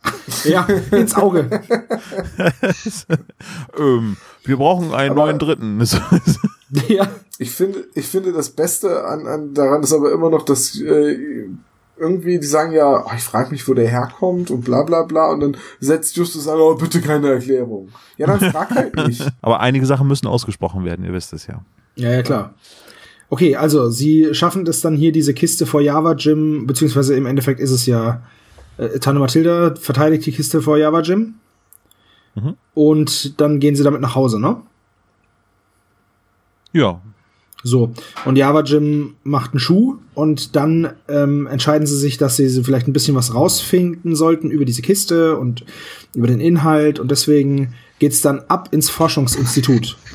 Ist es das Forschungsinstitut? Ist es nicht eine Bibliothek einfach? Nein, Nein, es ist tatsächlich das historische Forschungsinstitut und da wird Bob direkt in der Bibliothekarin angequatscht, beziehungsweise er fragt, äh, hier, ich bräuchte mal ein paar Aufzeichnungen von da und da und dann weiß die Bibliothekarin sofort Bescheid, um was es geht. Und dann kommt auch gleich Professor Schei des Wegs und unterhält sich mit Bob, natürlich. Ja. Können wir hier mal kurz einhaken? Hier ist nämlich ein Logikfehler. Der kommt, Bob kommt ins Institut. Und die Mitarbeiterin weiß sofort, was er sucht und sagt, ja, du bist ja nicht der Erste, der sich da Genau. fragt. Das ist ein Motiv, was ziemlich oft bei drei Fragezeichen-Hörspielen vorkommt, was auf einen Gegenspieler hinweist, der kurz vorher das auch schon mal recherchiert hat. Den gibt's aber hier gar nicht. Weil der Einzige, der sich dafür interessieren könnte, ist ja dieser Professor Schei. Und der muss ja sich nicht eine Kiste vorher auswendig lassen, der arbeitet da. Und wie wir wissen, der andere Verdächtige, Stebbins, der war ja auch im Institut. Und das ist nämlich ein Fehler im Skript. Nämlich im Buch ist die Szene nämlich anders. Da holen die nämlich denen eine Schublade mit ungeordneten Materialien und da suchen die drin und dann kommt Professor Schei. Das ergibt auch mehr Sinn. Ich habe mich das nämlich beim Hören der Folge auch gefragt, äh, wer denn der andere gewesen sein könnte, der nachgefragt haben, weil Java Jim ist ja Professor Genau. Schei und der würde nicht nachfragen, der hat ja alle Aufzeichnungen. Und was in der Szene auch deutlich wird, dass halt Bob auch schon 1980 oder äh, so einfach nicht bluffen konnte. Also ich möchte mit Bob wirklich Poker spielen. Ja, da gewinnst du auf jeden Fall. Es war richtig, Ja, weil dieses äh, äh, etwa aus Java, bla bla bla. Ja, woher weißt du das denn alles? Ach so, äh, nee, weiß ich gar nicht, war geraten. Vor allem auch geil ähm, ist es, wo es dann wurde, die ganze Zeit fragt er, ja, und der Schatz? Ja, und was mit dem Schatz? Ja, und was ist denn jetzt mit dem Schatz? Und ist der Schatz? Und, und dann so, ja, ähm, interessiert sich für den Schatz? Nee, nee. Das ist halt auch einfach super geil. Nee, ist ein Schulprojekt. Es hat gar nichts mit dem Schatz zu tun. Aber das Schulprojekt ist auch schon ein ziemliches Klischee, oder? Habt ihr das eigentlich auch bei Tatsächlich noch nicht. Und ich dabei? wurde neulich angeschrieben, äh, wir wurden neulich angeschrieben, wo jemand auch meinte, ja, ihr müsstet eigentlich mal Verkehrsunfälle, Autoverfolgungsjagden und Schulprojekte aufnehmen. Aber da müssten wir eigentlich mittlerweile auch Museen aufnehmen. Also Gemeinschaftsarbeit in der Schule ist ja schon Ja, ziemlich aber ich habe auch immer das Gefühl, das ist so ein bisschen wie die Visitenkarte. Das war halt früher eine gute Ausrede und wird heute immer noch benutzt, aber heute mehr augenzwinkernd. Das mag sein, ja. Aber eigentlich müssten wir es auch. Ja, das stimmt. So, aber jetzt, äh, der findige Hörer könnte jetzt ja feststellen, äh, dass äh, Professor Schei und Java Jim ein und dieselbe Person sind. Tom, du hast in deinem Dossier geschrieben, du hast das damals schon rausgehört. Ja, also ich weiß nicht, ob ich es als Sechsjähriger beim ersten Hören äh, sofort gemerkt habe, aber ich, ich bin mir ziemlich sicher, dass, dass ich sofort gemerkt habe, dass es dieselbe Stimme ist. Jetzt, jetzt habe ich natürlich ein Problem, mir geht's nämlich ähnlich. Und zwar habe ich früher, wenn ich die Folgen gehört habe, immer so noch die Hülle in der Hand gehabt von der Kassette und lag dann da auf der Couch und habe dann halt mir das Cover angeguckt und äh, habe dann die, die, die Sprecher durchgelesen und da ist mir dann auch aufgefallen, hä, wo ist eigentlich der Professor? Und der wird halt nicht aufgeführt, Äh, ist ja klar. Und deswegen, spätestens dann wird's klar, wenn man das so hört, wie ich das früher gehört habe halt. Ja, so ging es mir nämlich, glaube ich, auch, weil Professor steht nicht hinten drin und ich habe halt, ich habe nicht sofort durchschaut, also ich habe den Plot nicht durchschaut, das nicht, aber ich habe als Kind schon gewusst, das ist derselbe Sprecher. Das habe ich halt sofort gemerkt. Und damals dachte ich aber wahrscheinlich noch, naja, die hatten halt keinen anderen da oder. So wie Morton und Skinny, so, ne? Ja. Ja, wobei bei Morton und Skinny ist es mir tatsächlich weniger Ja, aufgefallen richtig. als Kind. Weil der eine, weil die eine Stimme hat äh, Andreas von der Meden hat so ein bisschen rotzig gesprochen und bei der anderen hat er sich ja quasi die Nase zugehalten. Also Ines äh, lässt schön grüßen und die hat gesagt, bitte erwähne, dass, dass sie das nicht rausgehört hat, dass es die, die gleiche Person ist. Hast du es ihr denn dann erzählt? War sie dann beleidigt, das auch nicht rausgehört. Nee, nee, nee, nee, am Ende hat sie es dann doch wohl mitgekriegt. Ne? Sie hat die Folge ja zu Ende gehört, im Gegensatz zu mir, ne? Also beim Einschlafen. Aber ich glaube, das liegt auch daran, dass, weil wir das jetzt zum Einschlafen dann hören und Ines da die meisten Folgen kennengelernt hat, dass das halt so leise war, dass es dann vielleicht nicht ganz so deutlich ist. Und dann, äh, ja, so entsprechend, wenn man es so leise hört, kann man das, glaube ich, weniger dann genau hören. Das ist jetzt so meine These, um sie da mal in Schutz zu nehmen. Na gut, okay, ein letztes Mal. Ich, ich werde es ihr so ausrichten, beziehungsweise wird sie einen bitterbösen Kommentar dir gegenüber wahrscheinlich reinschreiben. Sie wird's ja, sie wird's ja hören. Eine Sache würde ich gerne noch Ja, mit euch Fall. diskutieren. Und zwar sagt Professor Schei, ähm, dass die Familie Gunn erst kürzlich dem Institut das Logbuch Forschungszwecken gestiftet. Das gibt doch auch keinen Sinn, oder? Weil wie wir ja wissen, ist der gesamte Nachlass von Angus Gunn ja noch im Haus. Und so ein bisschen nach dem Schatz und nach dem Erbe ihres Großvaters suchen sie ja schon. Warum soll man dann ein Logbuch Das war ja in der Kiste. Also wenn, dann hätte ich Nee, das ist ja ein anderes, das ist, das ist ja der andere Teil. das, der, das Genau. erste. Ach so, aber ich hätte, ja okay, ich hatte aber so verstanden, dass ähm, äh, ihr Professor Schei schon öfter so an der Familie rumgegraben hat und da haben die dann wahrscheinlich gesagt, ja hier können Sie das Logbuch haben, um das so ein bisschen zu identifizieren.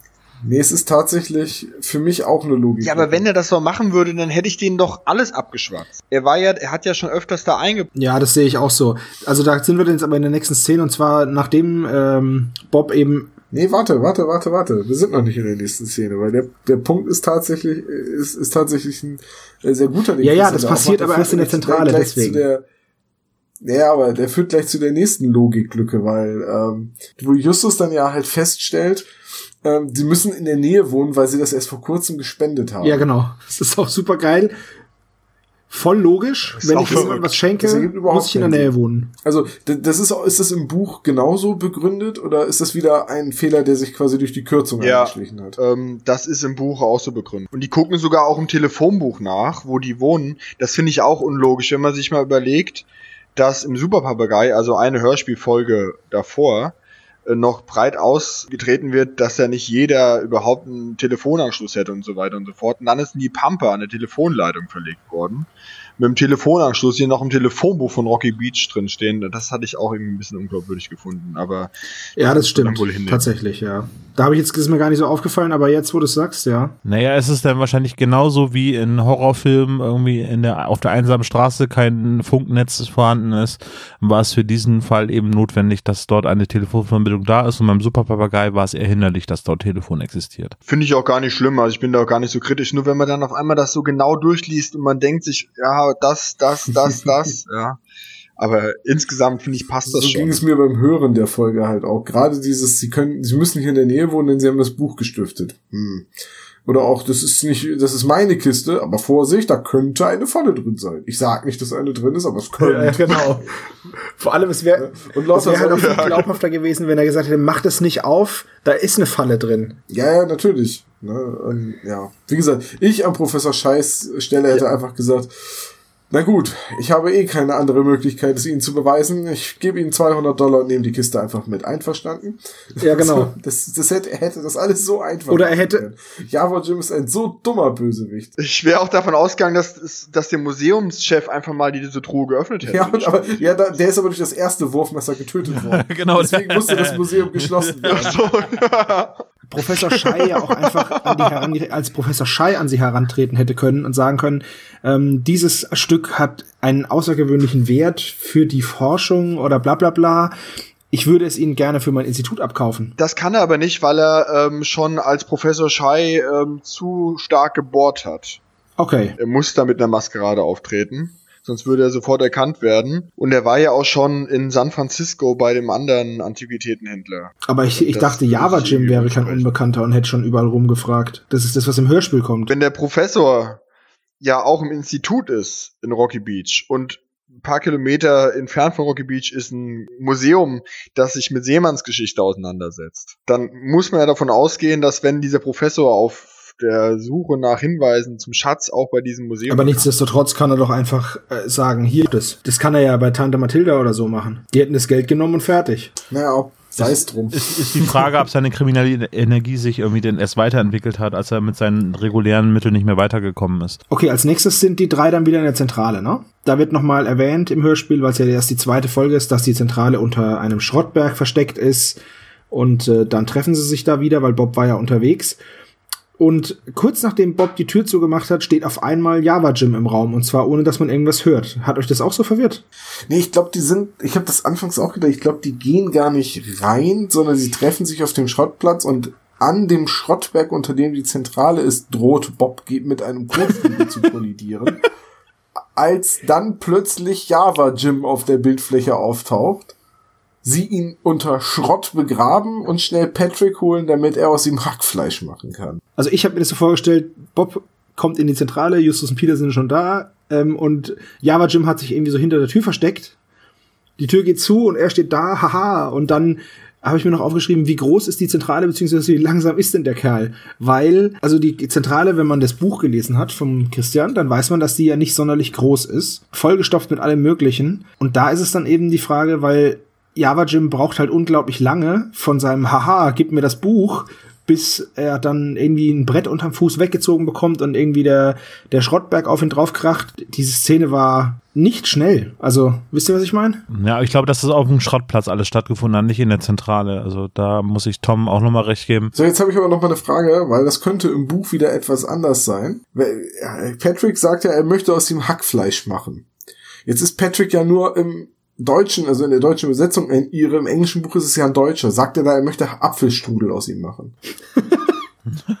dann müsste ich ja das, äh, dann müsste ich das englische Original gelesen haben, weil ich habe das deutsche Buch gelesen, weil das wirklich jetzt, ähm, glaube ich, nicht noch anfangen würde mit ähm, einer ähm, Quellenexegese hier, wäre das nicht so prickelnd. Es wäre natürlich schon mal interessant. Da gibt's irgendwo bei einer Szene bin ich in der Vorbereitung drauf gestoßen. Noch nie hat jemand so wissenschaftlich auf einen blöden Witz von mir geantwortet.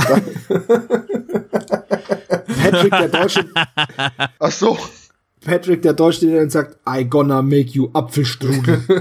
make Apfelstrudel out of him. make you Apfelstrudel. Das wäre, das klingt, für Amerikaner könnte das auch ein Rammstein-Lied sein. Apfelstrudel. Ja, auf jeden Fall. Ja, super cool. Also auf jeden Fall wird Java Jim dann unter ziemlich viel Gerümpel begraben, was bei den drei Jungs ein, ein grausames Gelächter zur Folge hat. Also, nee, findet ihr das nicht irgendwie krass, dass der fast vom Schrott erschlagen wird? Ja, da ist sehr viel Slapstick-Gewalt drin, ne? Also, Ich finde auch vor allem im, auch im Vorfeld macht er auch eine krasse vielleicht Drohung. bin ich ja noch was Schlimmeres, Junge. Ja. Genau, denk mal drüber nach.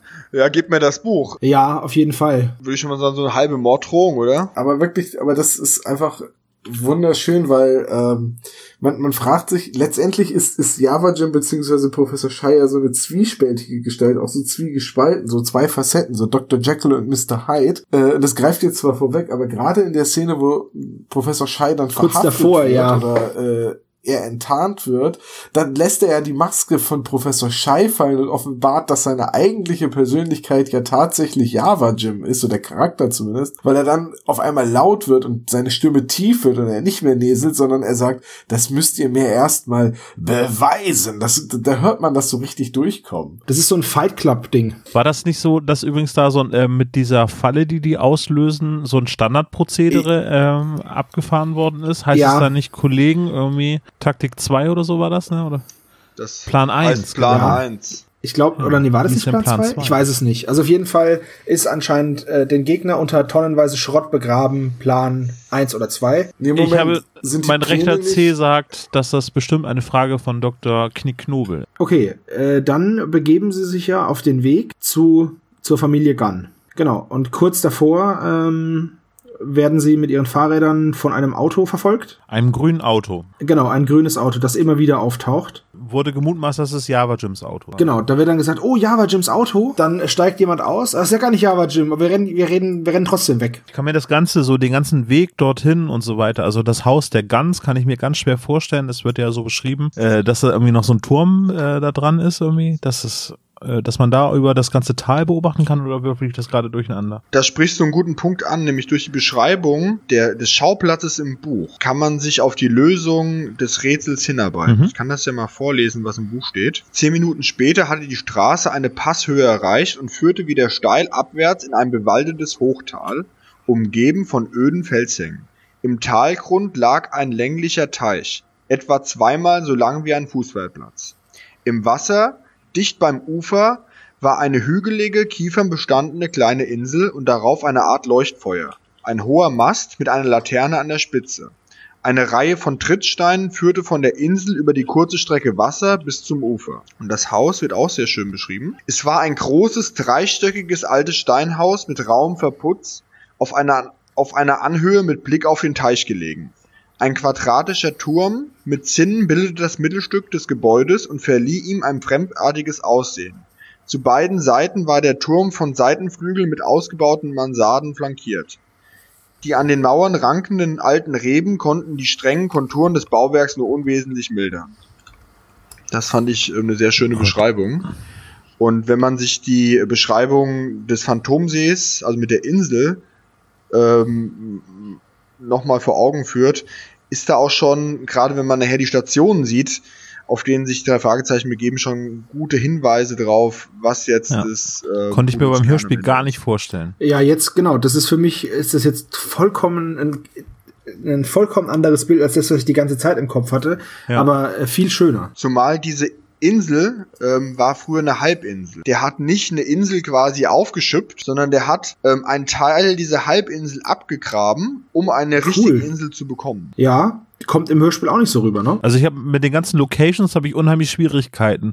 Wenn ich jetzt mal so als Vergleich nehme, äh, die gefährliche Erbschaft, wo man von Location zu Location hin und her springt, also was ja ähnlich viele Schauplätze hat wie der Phantomsee, da habe ich ja schon gesagt bei der Besprechung, dass ich mir die Orte sehr, sehr gut vorstellen kann. Also das Café mit dem Spiegeln und die Atmosphäre, die da drin ist und die Staumauer, also den Wasserfall und so weiter. Und ähm, jetzt hier gerade Phantom Lake, äh, das kann ich mir halt überhaupt nicht vorstellen. Also, wenn, wenn ich das so höre, die gehen, kommen halt zu Familie Gunn rein, habe ich immer gedacht, ja, das ist halt so eine Holzhütte mit so einem Kamin Genau, da drin. irgendwie genau so, das ne? gleiche dachte ich auch. Ja, und dann, also wenn du das jetzt so schilderst, dass es halt eine Burg ist, also erstmal, warum kommt in Amerika so eine Burg auf einmal da in der Landschaft vor? In Ameri- Also in Rocky Beach und Umgebung stehen doch ständig irgendwelche Das stimmt oder ja. burgähnlichen Anwesen. Ja, hier die Burg gibt's auch wirklich. Nee, echt? Ähm, könnt ihr Ach mal du googeln. Gun Castle. Ich habe das heute einfach nochmal ähm, ganz stier einfach in Google eingegeben, alles nochmal.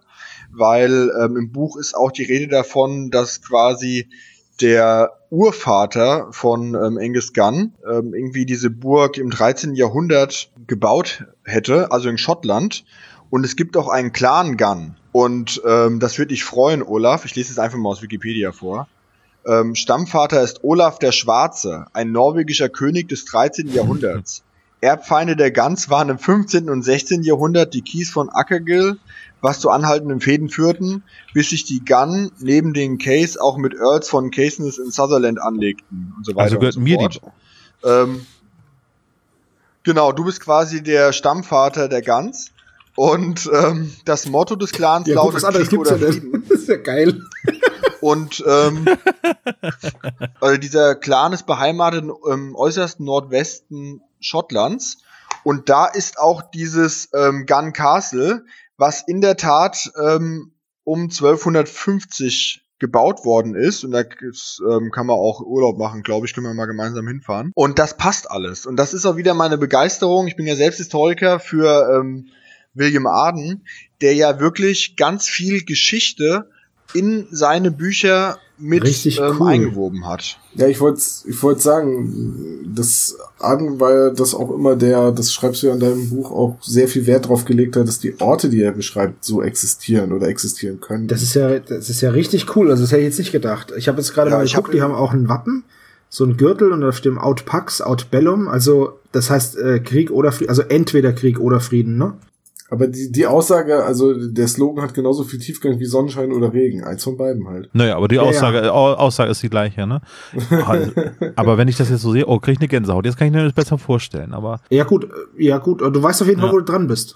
Das ist ja, das ist ja ziemlich cool. Ich habe jetzt auch diese diese Burg, schaue ich mir hier gerade an äh, bei Google. Wir, Olaf packt das Die alles in die Show Notes, ja dann innen, seht ne? ihr das auch. Die ist ja schon, also ich hätte eigentlich habe ich so mit so einer Cabin in the Woods gerechnet, aber das ist ja voll das Riesenmonster Ding. Ja, die Heizkosten. Nee, Christian, aber recht die Heizkosten, ne? Also das ganze Gold, die Juwelen, die Smaragde, Saphire, was sie da alles finden werden, das reicht bestimmt, um noch Ja, ein Jahr in dem Anwesen wohnen Sie sagt ja auch so, sie sagt ja, Flora Gunn sagt ja auch, naja, so ein Sch- Schatz wäre jetzt schon nicht schlecht. So.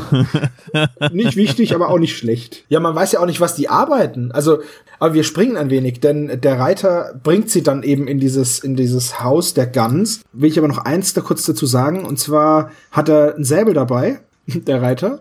Und sagt zu denen, so, ihr kommt jetzt mit oder ich steche euch ab. Ist auch wieder so ein Punkt, okay, du redest hier gerade mit, mit drei Zehnjährigen, Hey, komm, in Texas hätte er schon geschossen. ja. ja, da kann man ja froh sein, dass er einen Säbel hatte. Ist aber ist, ist auch echt, ist auch echt geil. Ähm, kommt mit euch, metzel euch nieder. Nee, es ist äh, wahrscheinlich ein Privatgrundstück irgendwie, würde ich jetzt mal so behaupten. Also wenn das so ein Riesenanwesen ist, dann begehen die ja quasi den Hausfriedensbruch. Der ist auf einer Landstraße. Ich wollte gerade sagen, die sind auf einer Landstraße, da fährt ein Auto vorbei und die laufen da nur und der Typ ohne Grund, ja, rennt auf drei Kinder zu, die mit dem Fahrrad Nein, unterwegs nein, sind reitet. und sagt, er rennt nicht, er reitet. Er rennt Pferd, Pferdeseits, äh, er rennt da auf die zu und dann bedroht er sie so übel mit dem Säbel, ey. Ja, die Sturmattacke auf dem Pferd gibt nochmal einen Bonus auf den Schaden. Ja, richtig. Aber erst greift auch, es greift auch erst das Schlachtross an mit höherer Initiative und dann der Reiter. Aber es wurde auch mehrfach dort eingebrochen. Und er hat wahrscheinlich immer diesen grünen VW gesehen. Stimmt, er, er, er sagt ja auch, dass die zusammengehören, ne? Genau, ja. Mhm. Ja, aber, aber Alter, wenn er dann grün VW sieht und dann zehnjährige Kinder, 13. die können noch nicht Auto fahren. Ist es so eine schwere Transferleistung? Ja, aber der denke, die sind äh, verbündet. Ah ja, das ja, mache ich das- auch ja, immer. stimmt. Aber hier noch mal was ganz anderes. Noch mal ein, äh, zwei Sätze davor. Ist euch aufgefallen in der Szene, bevor, also kurz bevor der grüne VW auftaucht, keuchen Peter und Bob, wie steil es den Berg hochgeht, und nur Justus hält die Klappe. Stimmt. Ja, Justus wahrscheinlich ist er einem Herzinfarkt nahe und möchte lieber nichts sagen. Das ist so Oder sie, Peter sagt, Mann, geht der steil hoch hier und Bob stöhnt, ähm, wie steil das ist. vielleicht ist es aber auch so, dass ähm, die ein Tandem haben und Justus sitzt einfach nur hinten drauf. Ah, nee, der sitzt im Anhänger hinten, so ein Kinderanhänger. Das wäre ja super cool, wenn er in so einem Bollerwagen hinterherfährt. Und dann lauft, lauft, lauft. Rastet, rastet, rastet. Wieso verlässt mich immer alles, was ich schlage, was ich patsche? was ich ja, okay, ich habe jetzt mal ganz billig einen Simpsons-Gag nochmal kopiert. Den hatten wir in der letzten Folge schon. Ja, da habe ich ihn schon angebracht. Guns, äh, die Familie Gunn. Da der Junior, der quasi ja in diese relativ schnell dann zum, zum vierten Detektiv mutiert, übrigens wollte ich nochmal kurz anmerken, ist Fabian Harloff ähm, der Sprecher, den ich da gar nicht aus der Stimme rauserkannt habe, der später ja bei TKKG, der Fernsehserie, äh, den Tarzan äh, gespielt hat, oder den Tim vielmehr. Und, äh, der als Erwachsener jetzt vor kurzem, vor ein paar Jahren, auch nochmal einen Auftritt hatte bei den drei Richtig, genau. Ich weiß nur nicht mehr in welcher Folge. Aber nicht als, äh, wie heißt der? Klanigan? Klanigan. Klani. Clumsy. Ja. Clumsy, Clumsy Gun. Er, ist, er heißt Clumsy. der war bei den drei Fragezeichen übrigens äh, Botschaft aus der Unterwelt dabei als Lester Price. Und bei der TKKG war er 2012, äh, 2011 dabei in Folge 173 bei Die Skelettbande. Wo ich sehe gerade, also wenn die Suche auf rockybeach.com stimmt, hat er, war er sogar mehreren Folgen dabei. Ja, ja, der hat ganz viel gemacht, Feuermond, aber das ist der erste Auftritt. Dämonen, Gefahr im Verzug. Wen spricht er in ja. Gefahr im Verzug? Äh, George Brandon. Und zwar ja, ähm, ist es Genau. Ja, ja. Das ist ja eine meiner Lieblingsfolgen, Gefahr im Verzug, und die kenne ich halt auswendig und daher kenne ich halt auch Fabian Harloff. Ähm, also ich habe ihn da in, zu dem, in dem Moment nicht erkannt. Ich könnte aber schwören, dass ich ihn als Kinderstimme noch mal irgendwo anders gehört habe und ich bringe ihn irgendwie die ganze Zeit mit Jim Knopf in Verbindung. Und ich dachte die Konnte ganze Zeit, es wäre das gleiche Kind wie in ähm, Gefährliche Erbschaften, habe danach gesagt, nein, das waren unterschiedliche Kinder, aber Kinderstimmen sind sich halt auch recht ähnlich, ne? Ja, ich bringe das, ich, ich finde auch nichts dazu. Es kann schon sein, dass ich mich äh, da irgendwie geirrt habe, aber ähm, ich, ich könnte schwören, dass er irgendwo bei Jim Knopf mitgespielt hat oder irgendwie sowas. Ich also würde sagen, wir recherchieren es nochmal und reichen ja. es dann nach. Und ganz wichtig, äh, er hat bei SK Babies mitgespielt damals, 1994 bis 98. Also nur mal so. Das, das war, war das das Pendant zu 21 Jump Street, ja? Ne? Äh, ja, SK Babies war so eine, genau, war halt so eine Sendung, die lief auf RTL, eher als Kriminalkommissar und die haben dann undercover irgendwelchen Kram gelöst und so, also SK Babies halt. Ganz furchtbar. Ja, und 21 Jump Street war das, war das Vorbild, genau. Okay, also im Hause der Gans, ähm, tja, die Wanduhr ist mir da aufgefallen. Mir auch, weil sie Big Ben ist, spielt. Ist für mich nichts Besonderes. Das nennt sich Westminster Schlag und dieses, ähm, das war diese diese Viertonfolge einmal. Das bedeutet, es ist da Viertel nach irgendwas. Also weiß ich nicht, Viertel nach drei, Viertel nach vier. Ja, du, du mit deinem beruflichen Hintergrund musst den Westminster Schlag natürlich kennen. Genau. Meine Eltern hatten im Wohnzimmer eine äh, Wanduhr hängen. Mein Vater hat früher äh, in seiner Freizeit Uhren repariert und gebaut. Das war so ein Hobby von ihm. Und äh, da hatte er auch den Westminster Schlag und deswegen ist dieses Big Ben Gebimmel für mich halt einfach was vollkommen alltägliches. Und äh, ich, als ich die Folge jetzt neulich beim Autofahren gehört habe, und das ist jetzt locker 20 Jahre her, fühlte ich mich auf einmal so wie in unserem Wohnzimmer früher, wenn, wenn man leise im Hintergrund Big Ben. Äh genau, Big Ben ist übrigens, äh, just for your interest, ist die Glocke nur, glaube ich, ne? Nicht der Turm, ist nur die Glocke.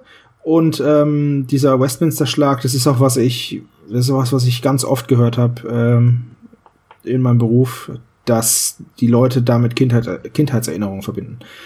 Ja, das war, das hat immer geschlagen, wenn ich bei meiner Oma war und oder das hat immer geschlagen, wenn ich bei meinen Eltern im Wohnzimmer gespielt habe und das stand in der Küche das Ding und dann hat man das immer so gehört. Also das ist äh, ganz normal. Zumal halt durch diesen, durch diese vier, diese Viertonfolge, die wird ja, die kommt ja in der Stunde, wird die viermal geläutet, also um Viertel, um halb, um Dreiviertel und voll die Uhrzeit und wird immer erweitert um eine weitere Viertonfolge. Also im ersten einmal vier Töne, dann zweimal vier, dann dreimal vier und zur vollen Stunde viermal vier.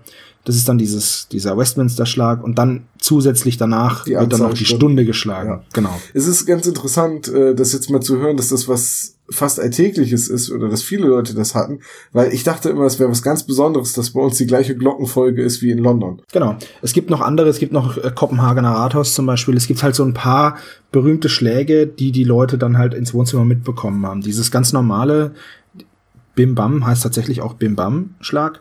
Ähm, das ist ja das, der Standard und dann diese Melodieschläge, ähm, da waren die Uhren damals, die Werke einfach teurer und die ganzen Uhren teurer.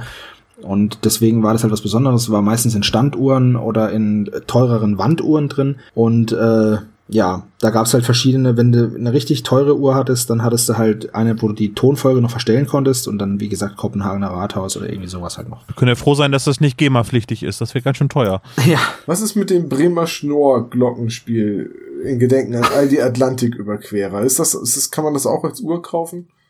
Ah, bestimmt. Also ich kenne das nicht. Das müsste man, müsste ich mir mal anhören und dann. Oh, das, das müsste ich mal rausfinden. Das äh, eine sehr interessante Frage. Ja, manchmal habe ich ja so Ideen.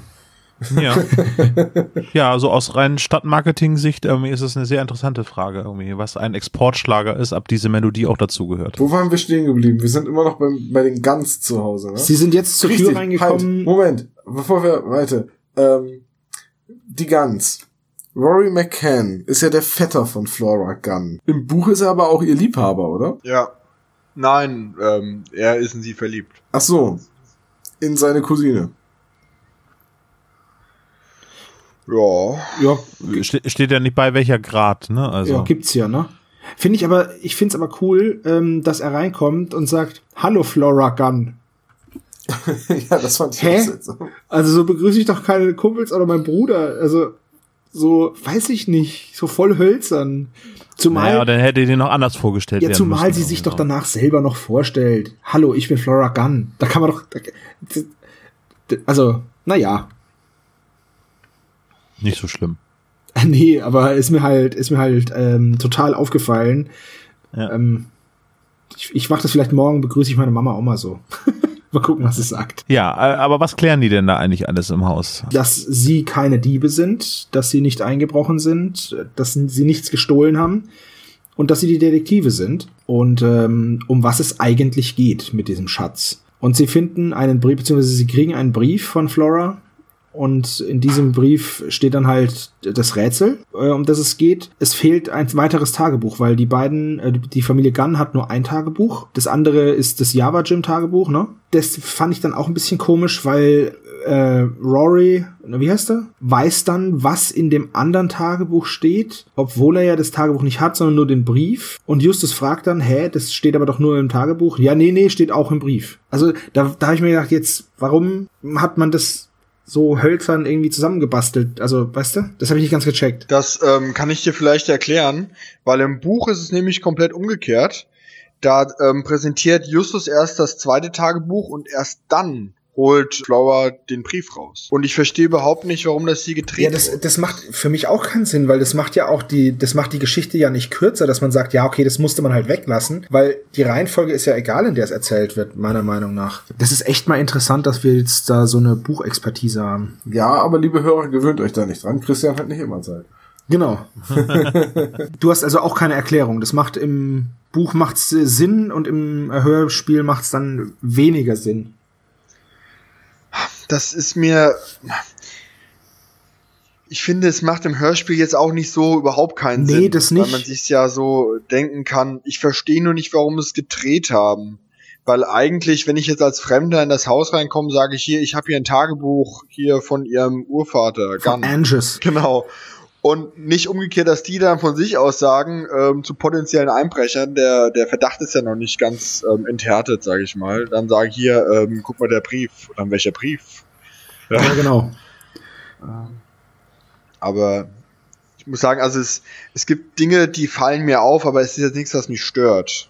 Hm. Es ist nur eigentlich, ähm, jetzt wo du das gerade eben angesprochen hast, dass du das nicht, ähm, dass dir das nicht plausibel erscheint, wurde mir das auch ehrlich gesagt gerade in diesem Moment nochmal klarer, warum das im Buch schlüssiger ist. Wenn man beides kennt, hinterfragt man diese Versionen auch nicht so gegenseitig. Da gibt's aber noch schlimmere.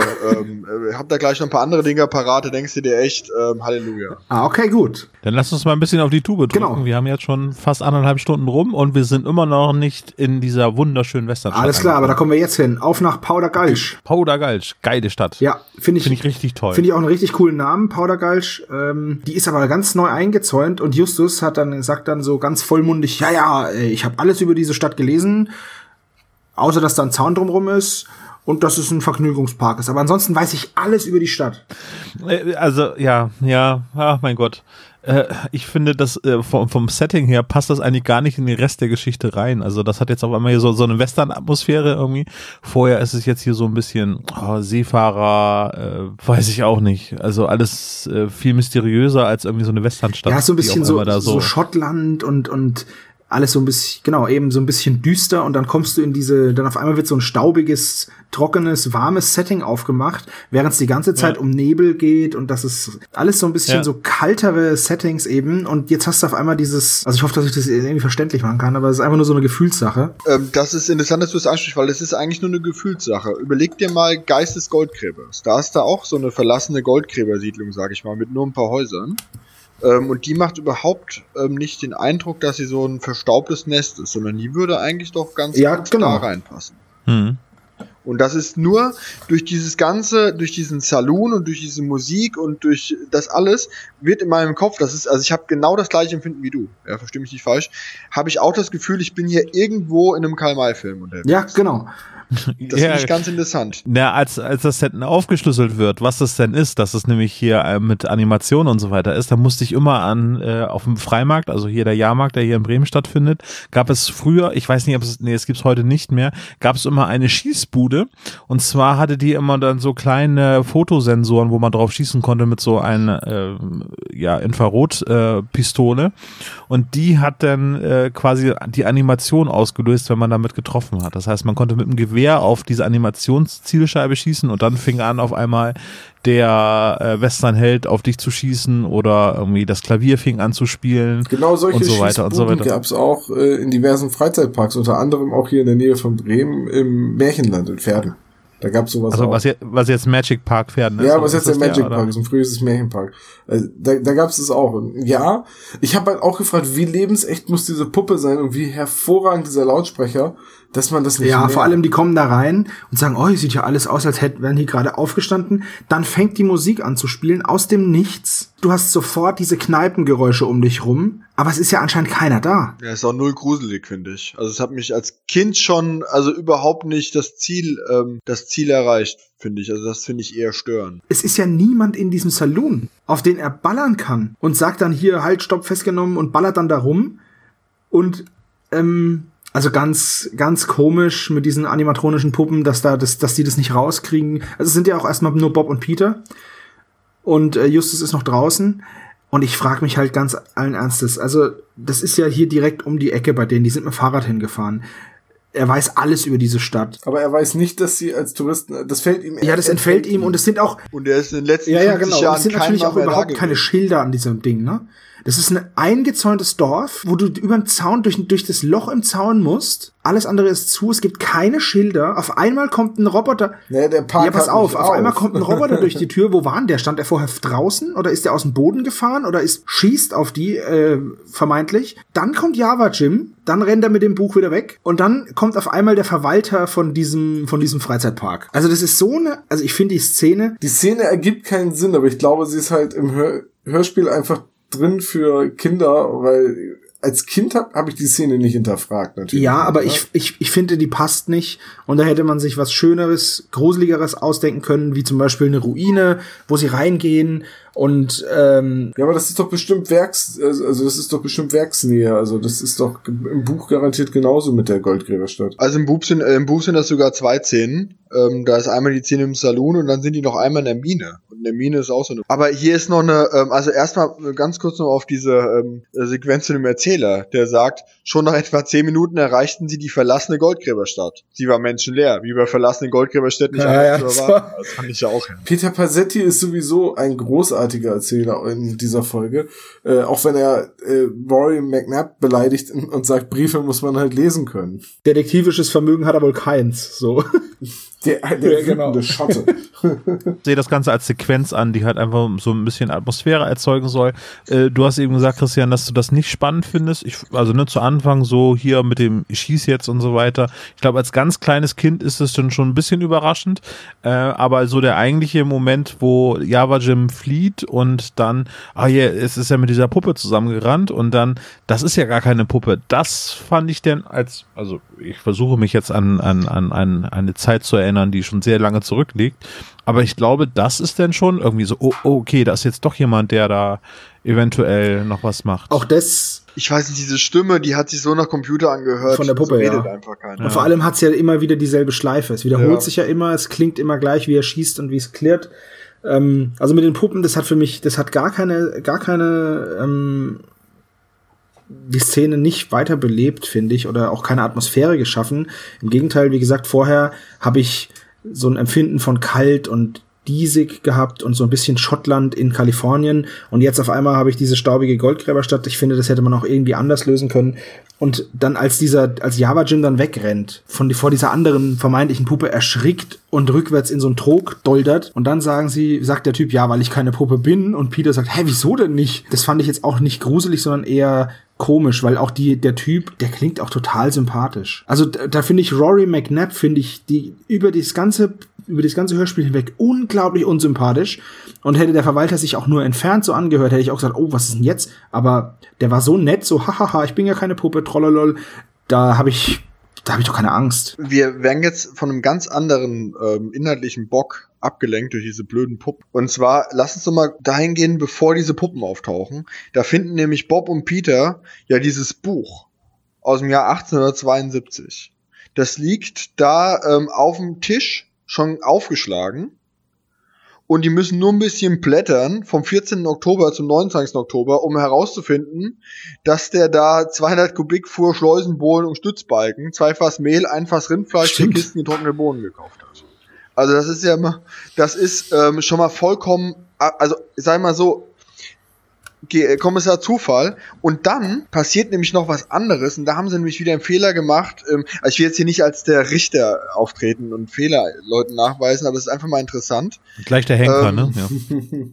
Ähm, ist mir verkniffen. dann kommt der Ver dann kommt der Verwalter und ist so super sympathisch und sagt dann, dann wollen wir mal sehen, wo haben wir es denn? Aha, hier in diesem Buch. Und dann holt ihr dieses Buch noch mal raus, aber aus einer ganz anderen Ecke. Und da müsst ihr euch mal überlegen, das hat auch damit zu tun, dass nämlich im Buch dieses ähm, Buch gar nicht so einfach auf dem Tisch liegt, sondern der Verwalter das am Ende dann einfach holt aus seinem aus seinem Schrank oder seinem Archiv und dann gibt das auch wieder einen Sinn Ja, es, ich, weil die gleiche Information aus zwei verschiedenen Büchern innerhalb von, keine Ahnung, einer Minute zu bekommen, das ist schon ein bisschen, sag ich mal. Da verstehe äh, ich dann, Ja. ja, da verstehe ich dann aber auch nicht, warum das, warum das Buch dann in dem Saloon rumfliegen muss. Ich meine, das ist dann, das liegt dann nur deswegen drin rum, dass es der, dass es, dass es Java Jim schnappen kann, oder? Also, aber ich finde es sowieso interessant, dass da ein Buch von 1870, also ein Original in einer wiedereröffneten Touristenattraktion liegt, statt da einfach irgendeine Ja, Kopie genau. oder was auch immer hinzulegen.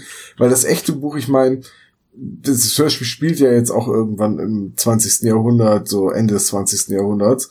Ähm, da muss man jetzt ja schon mal sagen, das hat ja schon wirklich historischen Wert. so gerade für die, Buch. gerade für die Amis ist ja alles, was aus den 50s stammt, schon antik. Ja, so, das muss ja eigentlich, müsste es ja einen größeren Wert haben, als da auf den Tresen zu legen. So, jetzt noch mal eine Sache, weil das ist nämlich ein inhaltlicher Block, äh, Bock, den ich beim Hören hatte. Denn Java Jim äh, haut ja ab, nachdem er da in den Trog gefallen ist. Und dann taucht Professor Schei wieder auf. Ja. In, äh, so. Und ist, und gibt sich als den wissenschaftlichen Berater von Powder Gulch aus, was jetzt vom Verwalter weder bestritten noch äh, attestiert wird.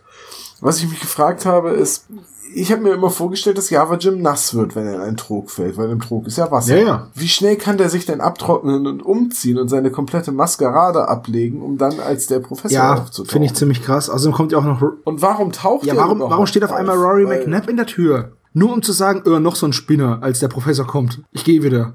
Voll dumm. Aber, aber der misstraut ja auch den drei Fragezeichen. Also der beobachtet das ja eher mit, mit Angus-Augen. Oh Gott, war Äh, der flach.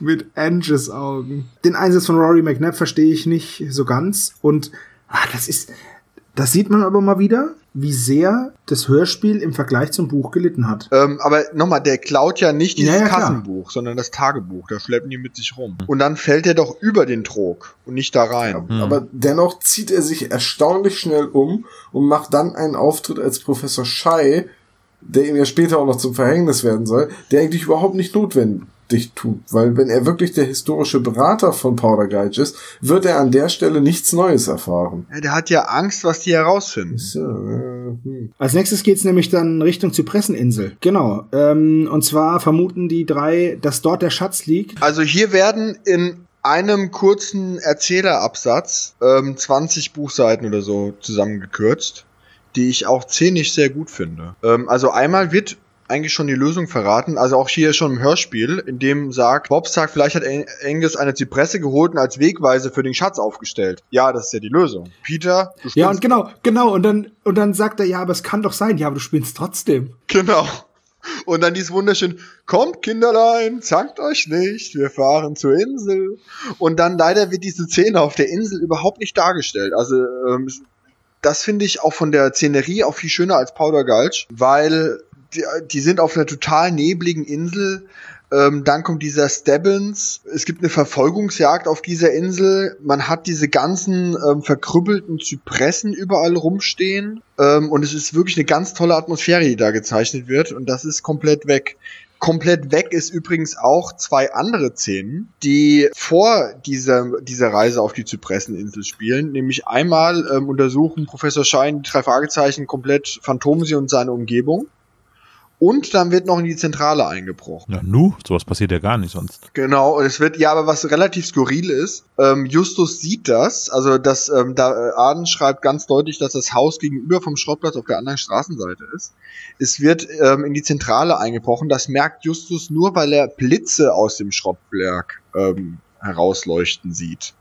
Und dann geht er zur Zentrale und da muss jemand das Buch, das Tagebuch abfotografieren. Und dann denke ich mir, na ja, wenn einer im Wohnwagen fotografiert, dann sieht man das ja auf dem Schrottplatz nicht irgendwo in weit entfernten Haus. Aber egal. Dann kommt diese Szene auf der Zypresseninsel. Dort äh, führt, wird im Buch auch schon Stebbins eingeführt. Der kommt im Hörspiel ähm, ziemlich am Ende. Ähm, Im Buch kommt er schon in der Mitte. Und damit überhaupt die ganze Geschichte plausibel bleibt, berichtet Professor Schei, dass der Stebbins sei und es sei letztlich letztens auch ins Institut eingebrochen worden. Und dann gibt's am Ende noch eine Verfolgungsjagd.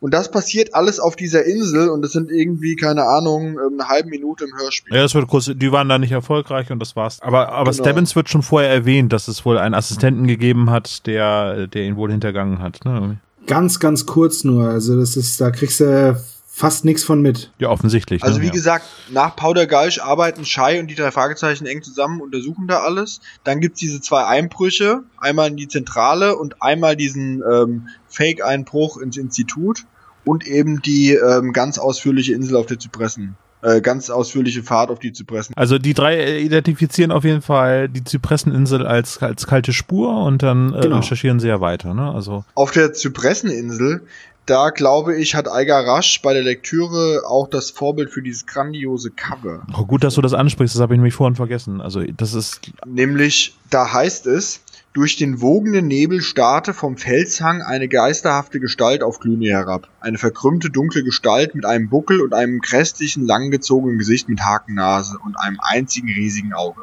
Das Phantom, schrie Glüni. Hilfe. Ja, Ja, das fehlt. Also so, so ein Moment irgendwie so, dass sie diese Reflexion da so sehen. Sehr schön. Das habe ich als Handtuch, das Cover. sehr cool.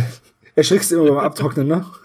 Ja, Aus der Dusche raus. Ja, Ich muss sagen, das ist auch eins meiner Lieblingscover. Das sieht ähm, also ganz toll aus, finde ich. Ja, das Ne, es ist halt sehr vereinfacht, ne? Also es ist halt irgendwie auf den Punkt gebracht. Ne? Ja, also, auf jeden Fall. Aber dadurch, dass es im Hörspiel nicht vorkommt, ist es halt ja, also der ganze Phantomsee geht ja total unter, finde ich. Und es ist dann auch so, die Zypresseninsel, wie gesagt, im Hörspiel ganz kurze Sache. Und dann sind sie in der Zentrale. Und da dachte ich mir, Klanni ist ja mit in der Zentrale, Klamsi, Klamsi Schlumpf, also hier der Sohnemann.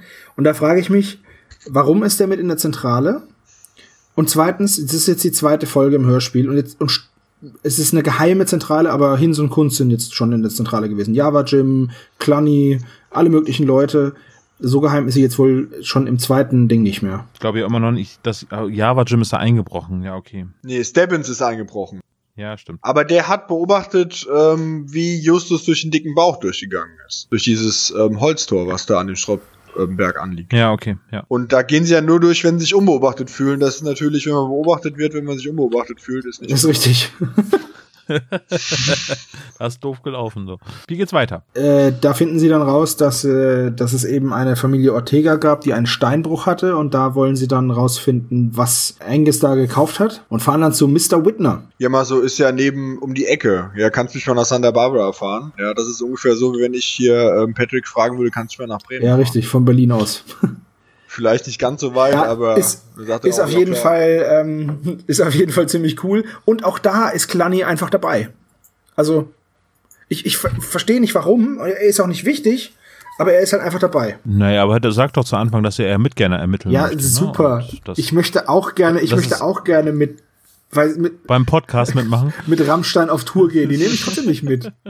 Ja. Aber wisst ihr, wer nicht mit in Santa Barbara dabei ist? In Santa Barbara sind Bob und Peter gar nicht mit dabei. Richtig. Die teilen sich nämlich auf. Wobei das ist erst nachdem sie bei Mr. Whitner waren, ne? Ja, und das ist doch das Verrückte. Der Mr. Whitmer, der sitzt doch in Santa Barbara. Und dann sagen die einen, wir gehen jetzt quasi runter in den Hafen von Santa Barbara und die anderen, ja, wir gehen zu den Ortegas nach Rocky Beach. Genau. Super, super seltsam. Also Mr. Whitner wurde überfallen und ähm, sie kommen da an, wie gesagt, und Clanny ist auch so geil. Sie stehen vor der Tür, Clanny, Justus, jetzt klingel mal. Justus, ja, das wollte ich ja gerade machen. Klingeln, keiner macht auf, sie gehen rein, hören diesen Mr. Whitner aus dem Schrank oder was? Oder durch die Tür. Clanny, jetzt mach doch mal die Tür auf. Justus, ich bin doch dabei. Da habe ich mir gedacht, Alter, mach doch selber, wenn es dir nicht schnell genug geht. Und auch die nächste Frage ist schön, ähm, wo sie dann diesen Mr. Whitner eben finden. Wollen sie aufstehen? nee, lasst mich liegen. Ist doch voll Quatsch, oder? Nee, nicht wirklich. Wenn er verletzt Das war auch wäre ähnlich wie im so. Superpapagei, die Eingangsszene. Genau, ist das mir ist genau das gleiche, Ja. nur dass er nicht hinter einer Couch lag. Das ist genau die gleiche Szene, nur nicht hinter einer Couch, aber auch wieder an einem Haus und sie hören einen Hilfeschrei und äh, finden jemanden, der da gefesselt ist. Ist natürlich jetzt bei den Hörspielen doof, weil die genau hintereinander kommen. Äh, aber in den Büchern ist es ja nicht so. Die Bücher hatten ja einen anderen Abstand. Von daher konnte man schon mal das wieder, ich sag jetzt mal, recyceln. Wobei das natürlich nicht stimmt. Also, Aber es, es wurde halt äh, dieser Eintrag geklaut oder rausgerissen aus dem Buch, ne, aus dem Archiv. ja, genau. Aber der Archivar kann das mit Mikrofischen wieder rekonstruieren. Genau. Und das äh, fa- fand ich grund, also das fand ich einer der besten Szenen. Fand ich auch total cool. Das ist, äh, hat mich auch voll gefreut, weil das so ein richtig schönes, yeah, Mikrofilm, voll cool, voll agentenmäßig. Ja, genau. Also das fand ich äh, sehr plausibel alles und also jetzt abgesehen davon, dass er da hinter dieser Tür lag oder so und dass es ungeduldig äh, dazu Werke ging, fand ich das aber eigentlich sehr schön irgendwie so. Ne, der der Java Jim hat sozusagen alles bedacht, hat den rausgerissen, damit die anderen das hinterherkommen, aber er hat halt nicht dran gedacht, dass es noch ein zweites Archiv sozusagen. Geben könnte, genau. Also das war ja ja, genau. Mikrofilmsache war damals ja noch ganz heiß.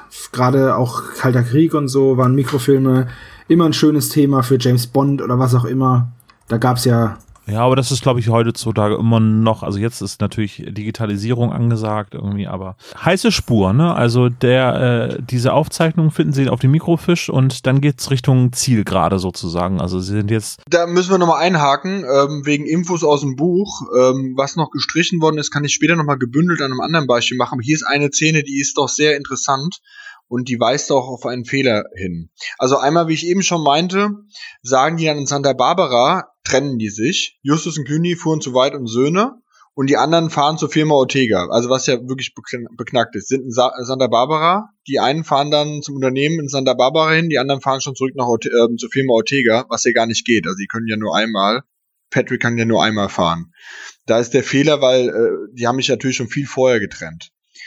Dann fahren die zu dieser ähm, Firma, also Justus und Clooney, und sehen da ähm, den Stebbins, verfolgen den und brechen dann am Strand in einen alten Kahn ein. Dann kommt die Flut und die haben Angst zu ertrinken und dann werden sie per, scheinbar per Zufall ähm, von Patrick gerettet. okay. okay, Ähm, Patrick ähm, wurde von äh, hat von einem kleinen äh, von einem Kind Bescheid bekommen, dass er zu diesem Kahn rennen soll, weil die Flut steigen würde in der Seilwas und dieses kleine Kind wurde von Stebbins ähm, darauf hingewiesen, ähm, dass er das bitte tun soll.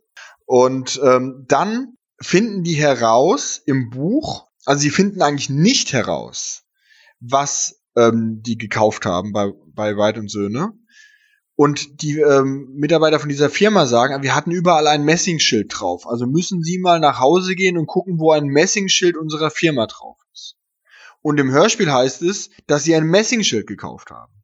Was total Unsinn ist. Und die haben irgendwas mit einem Messingschild gekauft. Und deswegen habe ich auch für dieses Messingschild auch nie richtig einordnen können.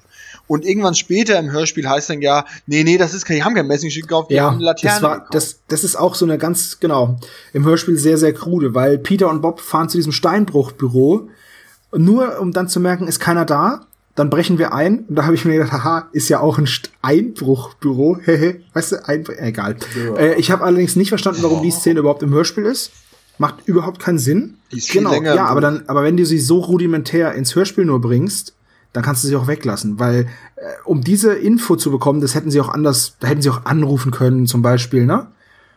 Und es gibt auch keinen Grund, warum die Ja, sich überhaupt das- trennen. Das liegt, äh, doch der Grund, warum die sich trennen, ist natürlich, dass die ähm, zwei Ermittlungsorte machen müssen. Einmal eben diesen Steinbruch und einmal dann nach Santa Barbara. Das, das finde ich macht schon Sinn.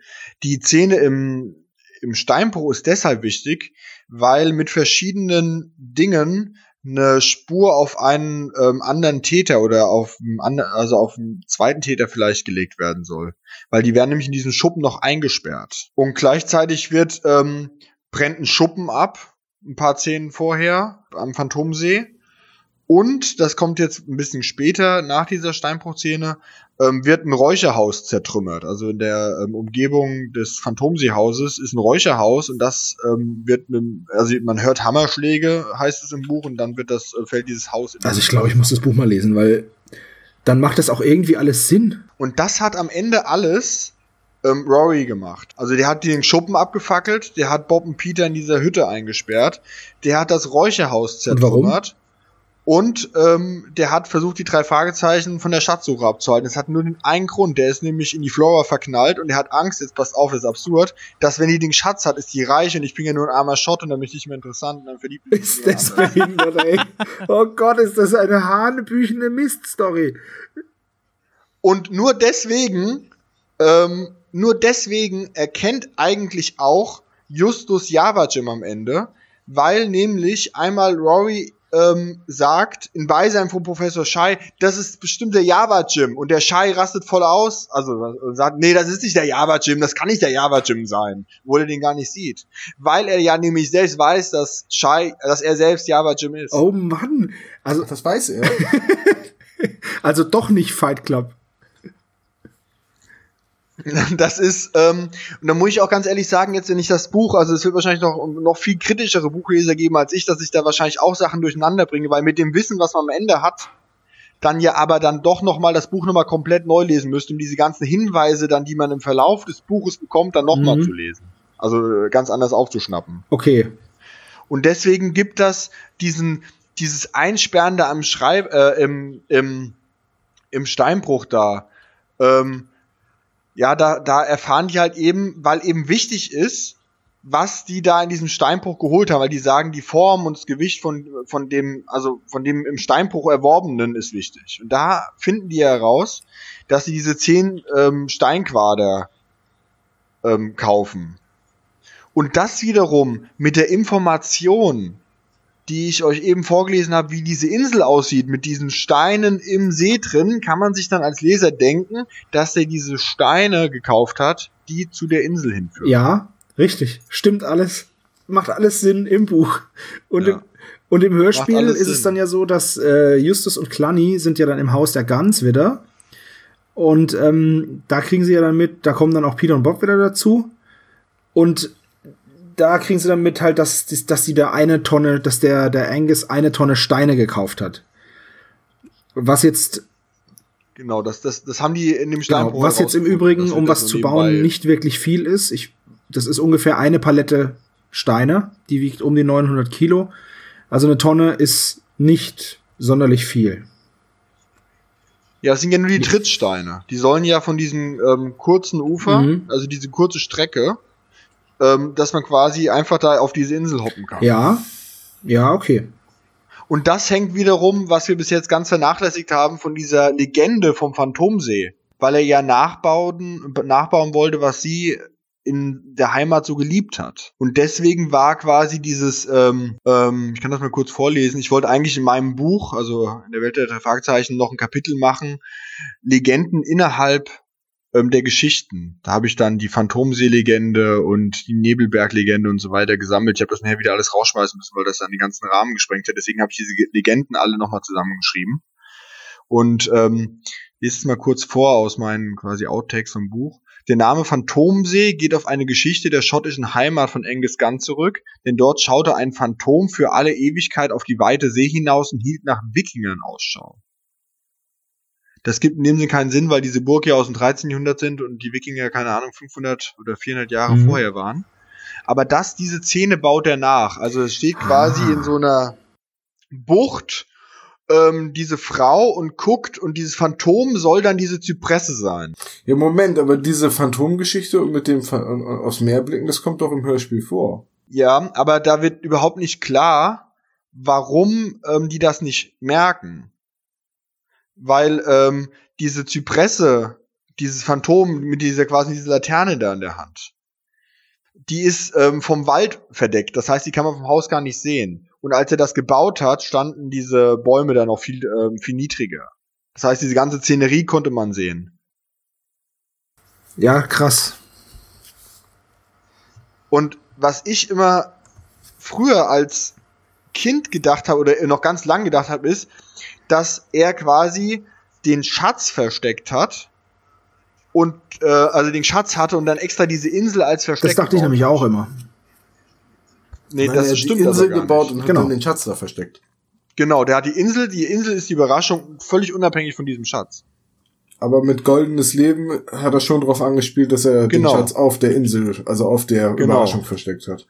Der hat am Ende ein gutes Versteck gehabt, aber ähm, das war nicht die Intention, diese Insel zu bauen. Mal nebenbei, ähm, er ähm, nimmt diesen Schatz an sich und schreibt in seinem Tagebuch, dass er äh, von Männern beobachtet wird und wahrscheinlich nicht mehr lange zu leben hat. Also wenn ich diese Männer wäre, ich hätte ihm sofort den Schatz weggenommen und wäre nicht erst zum Kapitän gelaufen. Ja, stimmt. Aber und die kommen dann erst, diese Männer mit dem Kapitän, die kommen dann noch ein paar, paar, paar, paar Tage später erst. Und dann bringen die den um und werden dann von der Menge gelünscht. Also wir sind jetzt so ziemlich bei der Lösung, ne, am Ende angekommen. Was ich da, da habe ich noch eine Sache mir hier notiert und zwar Spiegelung. Also die Spiegelung. Äh, der Wegweiser muss durch einen Spiegel betrachtet werden, damit man zur eigentlichen Lösung hinkommt. Und ich habe mir das vorgestellt irgendwie. Also da wurde das Beispiel angeführt, wenn etwas nach Süden zeigt und wenn man in den Spiegel schaut, dann zeigt es nach Norden. Äh, nee. das funktionierte für mich irgendwie überhaupt nicht. Also wenn ich einen Wegweiser sehe, der nach Norden führt und mir den Spiegel angucke, ist richtig. führt er immer noch nach Norden und wechselt nicht auf einmal die Richtung. Und ich habe gedacht, ähm, es kommt natürlich also, darauf an, wo du die Spiegelachse setzt, ne? Aber hier ist noch was. Ähm, bin vielleicht doch mit meinem Ausflug ein bisschen zu weit gegangen. Lass uns vielleicht noch mal ein Stück nach hinten gehen ähm, in der Sequenz, in der ähm, Passetti sagt dass man natürlich ähm, der Schatz nicht weglaufen könne. Und dann heißt es, dass die drei Fragezeichen da bei denen übernachten. Und mitten in der Nacht wacht Justus auf, es regnet und sagt, oh, ich weiß, wo der Schatz ist. Das ist im Buch überhaupt nicht so. Im Buch fahren die alle nach Hause. Und der wacht morgens um 8 Uhr auf, isst schnell noch ein paar Cornflakes und sagt, wir müssen zum Phantomsee. Okay, vielleicht was gut, auch. Aber die, die ja. Kürzung ist jetzt schon okay, ne? Nein, ja, weil die auf dem Rückweg, also die ähm, auf dem Weg zum Phantomsee, sehen die dann, wie der Schei an seinem Auto rumwerkelt. Und ähm, dann äh, verstaut er quasi gerade diesen Schatz in seinem Auto und wird so quasi so erschreckt. Und dann sagt er so, oh, ich bin gerade vom Java Gym zusammengeschlagen worden. Und dann suchen die gemeinsam den Schatz. Gemeinsam. Ja, ja, ja, weil Java Jim, äh, äh, okay. Shai taucht ja auch wieder recht unmotiviert am Ort des Geschehens auf. So, ach huch, oh, guck, hier ist ein Loch, oh, kein Schatz mehr drin. Ja, das ist halt auch wieder so eine Szene, ne? Also der, der Professor, dass er am Vorabend da ist, okay. Dann sagen sie, die anderen übernachten bei den Guns. Der Professor fährt natürlich nach Hause, der hat ja sein eigenes Auto. Wenn der dann sich versteckt oder einen Moment wartet und dann die Kiste ausgibt und den Schatz hat, Warum kommt denn der Idiot wieder oder bleibt sogar da? Warum haut der nicht einfach ab? Er hat doch, was er wollte. Ja, das ist ja gerade, was ich gesagt habe im Buch. Der will ja gerade ja. abhauen.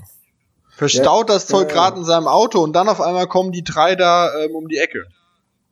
Ja, das wäre auch irgendwie, ja, cleverer, wenn, wenn, wenn man es so beschrieben hätte, dass er, nicht, dass sie den Schatz finden und dann kommt er auf einmal aus dem Nichts, sondern dass sie auf dem Weg zu dem Sch Versteck sind und da den Professor treffen und dann Justus ihn enttarnt. Das wäre wirklich viel, viel cleverer. Und dann geht alles in der Geschichte, im Buch deutet dann alles darauf hin, dass Rory der Täter ist. Und es wird darauf hin, dass Rory Java Jim ist. Also wird dann so dargelegt. Und dann Ja, das, da gibt's ja im Hörspiel dann nur diese kurze Szene der Verwirrung, wo Bob genau. dann auf einmal sagt, na, wenn Rory hier ist, dann muss er ja Java Jim sein. Und dann sagt Justus auf einmal, nein, äh, weg, äh, äh, und auf einmal hat er den Geistesblitz. Also, ja, irgendwie, ja, ja. Irgendwie habe ich das Gefühl, wenn ich mir das so anhöre, auch was Christian zum Buch ausführt, dass da einfach an den falschen Stellen ja, gekürzt das, wurde. Denk, genau das habe ich auch schon als Gedanken gehabt.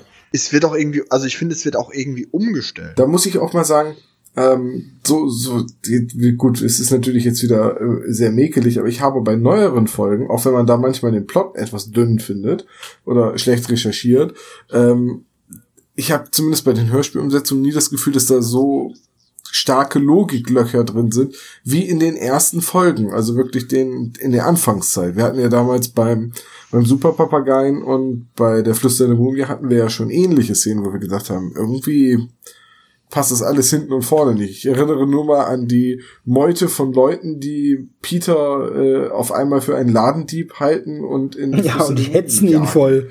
Und es werden immer mehr, das werden immer mehr und dann werden sie nicht mehr erwähnt. Ja, richtig. Aber ich finde gerade diese Dynamik in den jüngeren, also in den, in den, in den Klassikerfolgen finde ich sehr schön.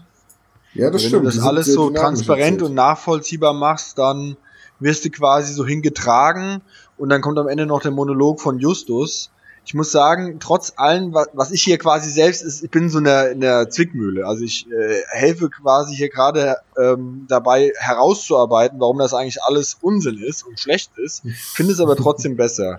Weil, wenn ihr euch mal überlegt, wir haben bis eine Minute vor Schluss vier Verdächtige. Rory, Stebbins, Java Jim und vielleicht doch irgendwie noch Shy in der Gummimaske. Und wer ist jetzt wer? Also es ist bis zum Ende überhaupt nicht klar. Mhm. Und da dann kann ich dir bei der Folge hier nur zum Teil zustimmen, weil für mich war, also ich habe nicht vier Verdächtige, weil Rory wird halt im Hörspiel überhaupt nicht als, er wird als Arsch, aber nicht als Antagonist aufgebaut.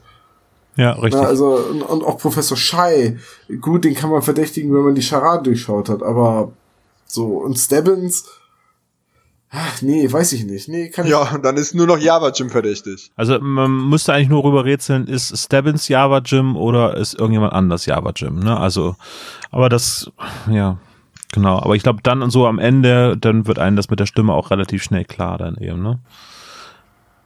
Und dann auch die, die Musik kommt dann, diese typische Java Jim Musik. Ähm, ich würde gerne noch ein paar Dinge verraten, die im Buch noch als Auflösung präsentiert werden. Also Motiv Java Jim. Er ist Nachkomme des Kapitäns und sieht sich quasi als rechtmäßiger Erbe.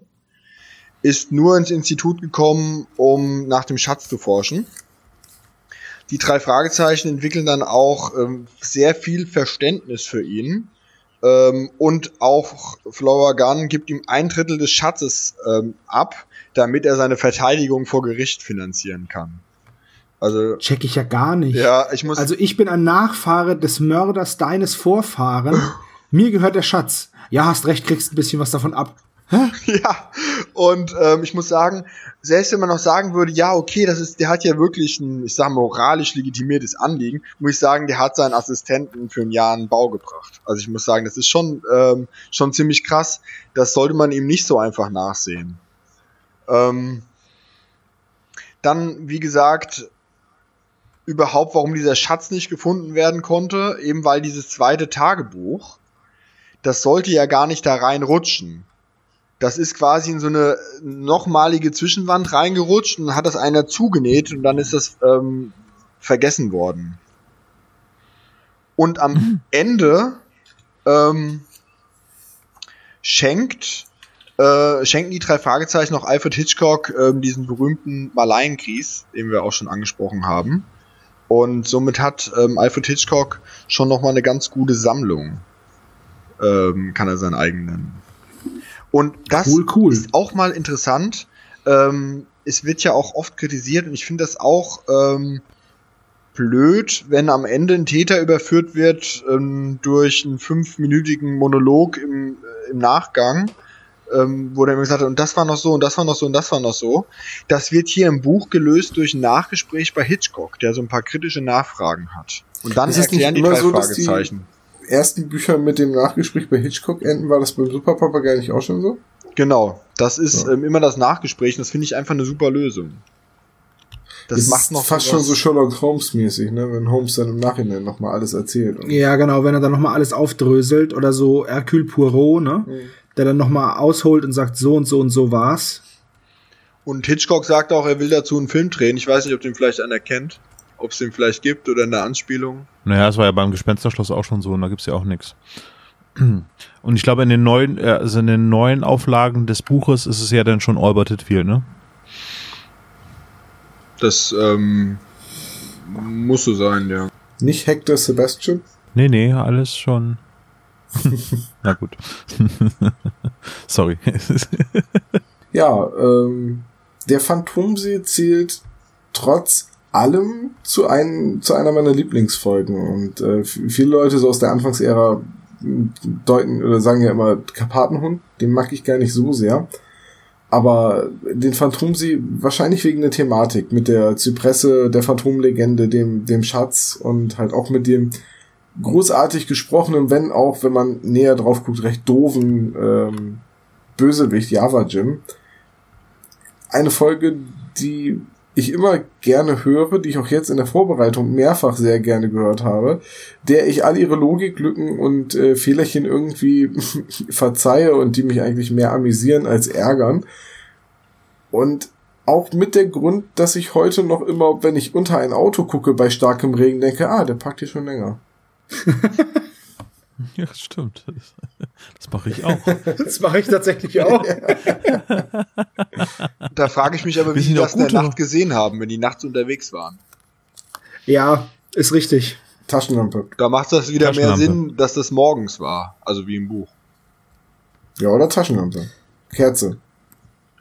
Kerze bei Regen vor allem. Infrarotsicht. Ich weiß nicht. Predator-Sicht von Justus. Ja, könnte sein. Justus könnte doch bestimmt irgendwann noch eine lustige Mutation entwickeln durch den ganzen radioaktiven Müll, der auf dem Schrottplatz lagert. Nachtsicht. Viertes Ohr.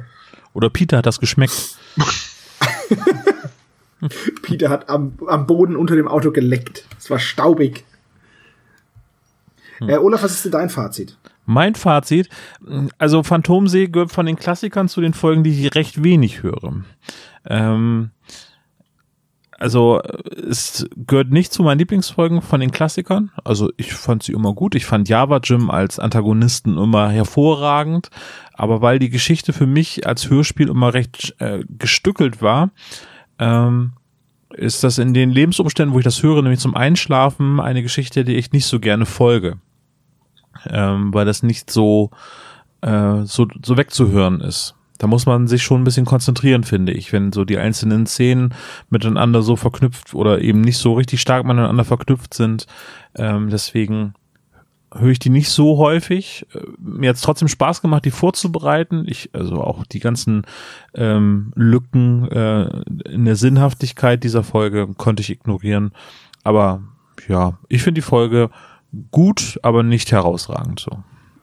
Jetzt werde ich mal mein Fazit sagen, nicht weil äh, ich mich vor Christian setzen möchte, sondern weil ich die Christian soll die Ehre haben, das letzte Fazit zu ziehen. Äh, deswegen, ich mag die Folge, auch wenn ich sie natürlich wieder mal zerpflückt habe. Das passiert mir öfter, weil wenn ich äh, ähm, Folgen dann so höre, dann zur Vorbereitung, dann höre ich die halt sehr, sehr genau und dann passiert sowas. Aber ähm, die- Folge unterhält mich halt einfach immer, wenn ich sie höre. Und ich glaube, das ist das Wichtigste. Sie gefällt mir, sie unterhält mich. Und ich glaube, ich werde gerade für den Phantomsee mal das Buch lesen, weil Christian hat am Anfang im Anfang in der Einführung gesagt, dass ihm die vielen Schauplätze, die vielen schönen Schauplätze so gefallen, wo ich so ein bisschen gestutzt habe. Ich wollte jetzt nicht widersprechen, aber in, im Hörspiel sind die Schauplätze eher gehetzt und kommen nicht so zur Geltung, aber alleine wie das Schloss beziehungsweise diese Burg beschrieben wird, ist schon so schön, dass ich das äh, gerne mal gelesen haben möchte. Und deswegen, also ich mag den Phantomsee nach wie vor und äh, wenn ich das nächste Mal höre, dann höre ich einfach über diese kleinen Fehlerchen weg. Ja, also ich muss sagen, es ist eine super Folge. Es hat eine tolle Atmosphäre. die Logiklücken ähm, zwischendurch, finde ich, werden einfach von dieser Atmosphäre und von dieser Schatzsuche Romantik, ich muss sagen, das ist einfach ein Motiv, was mir immer wieder gefällt.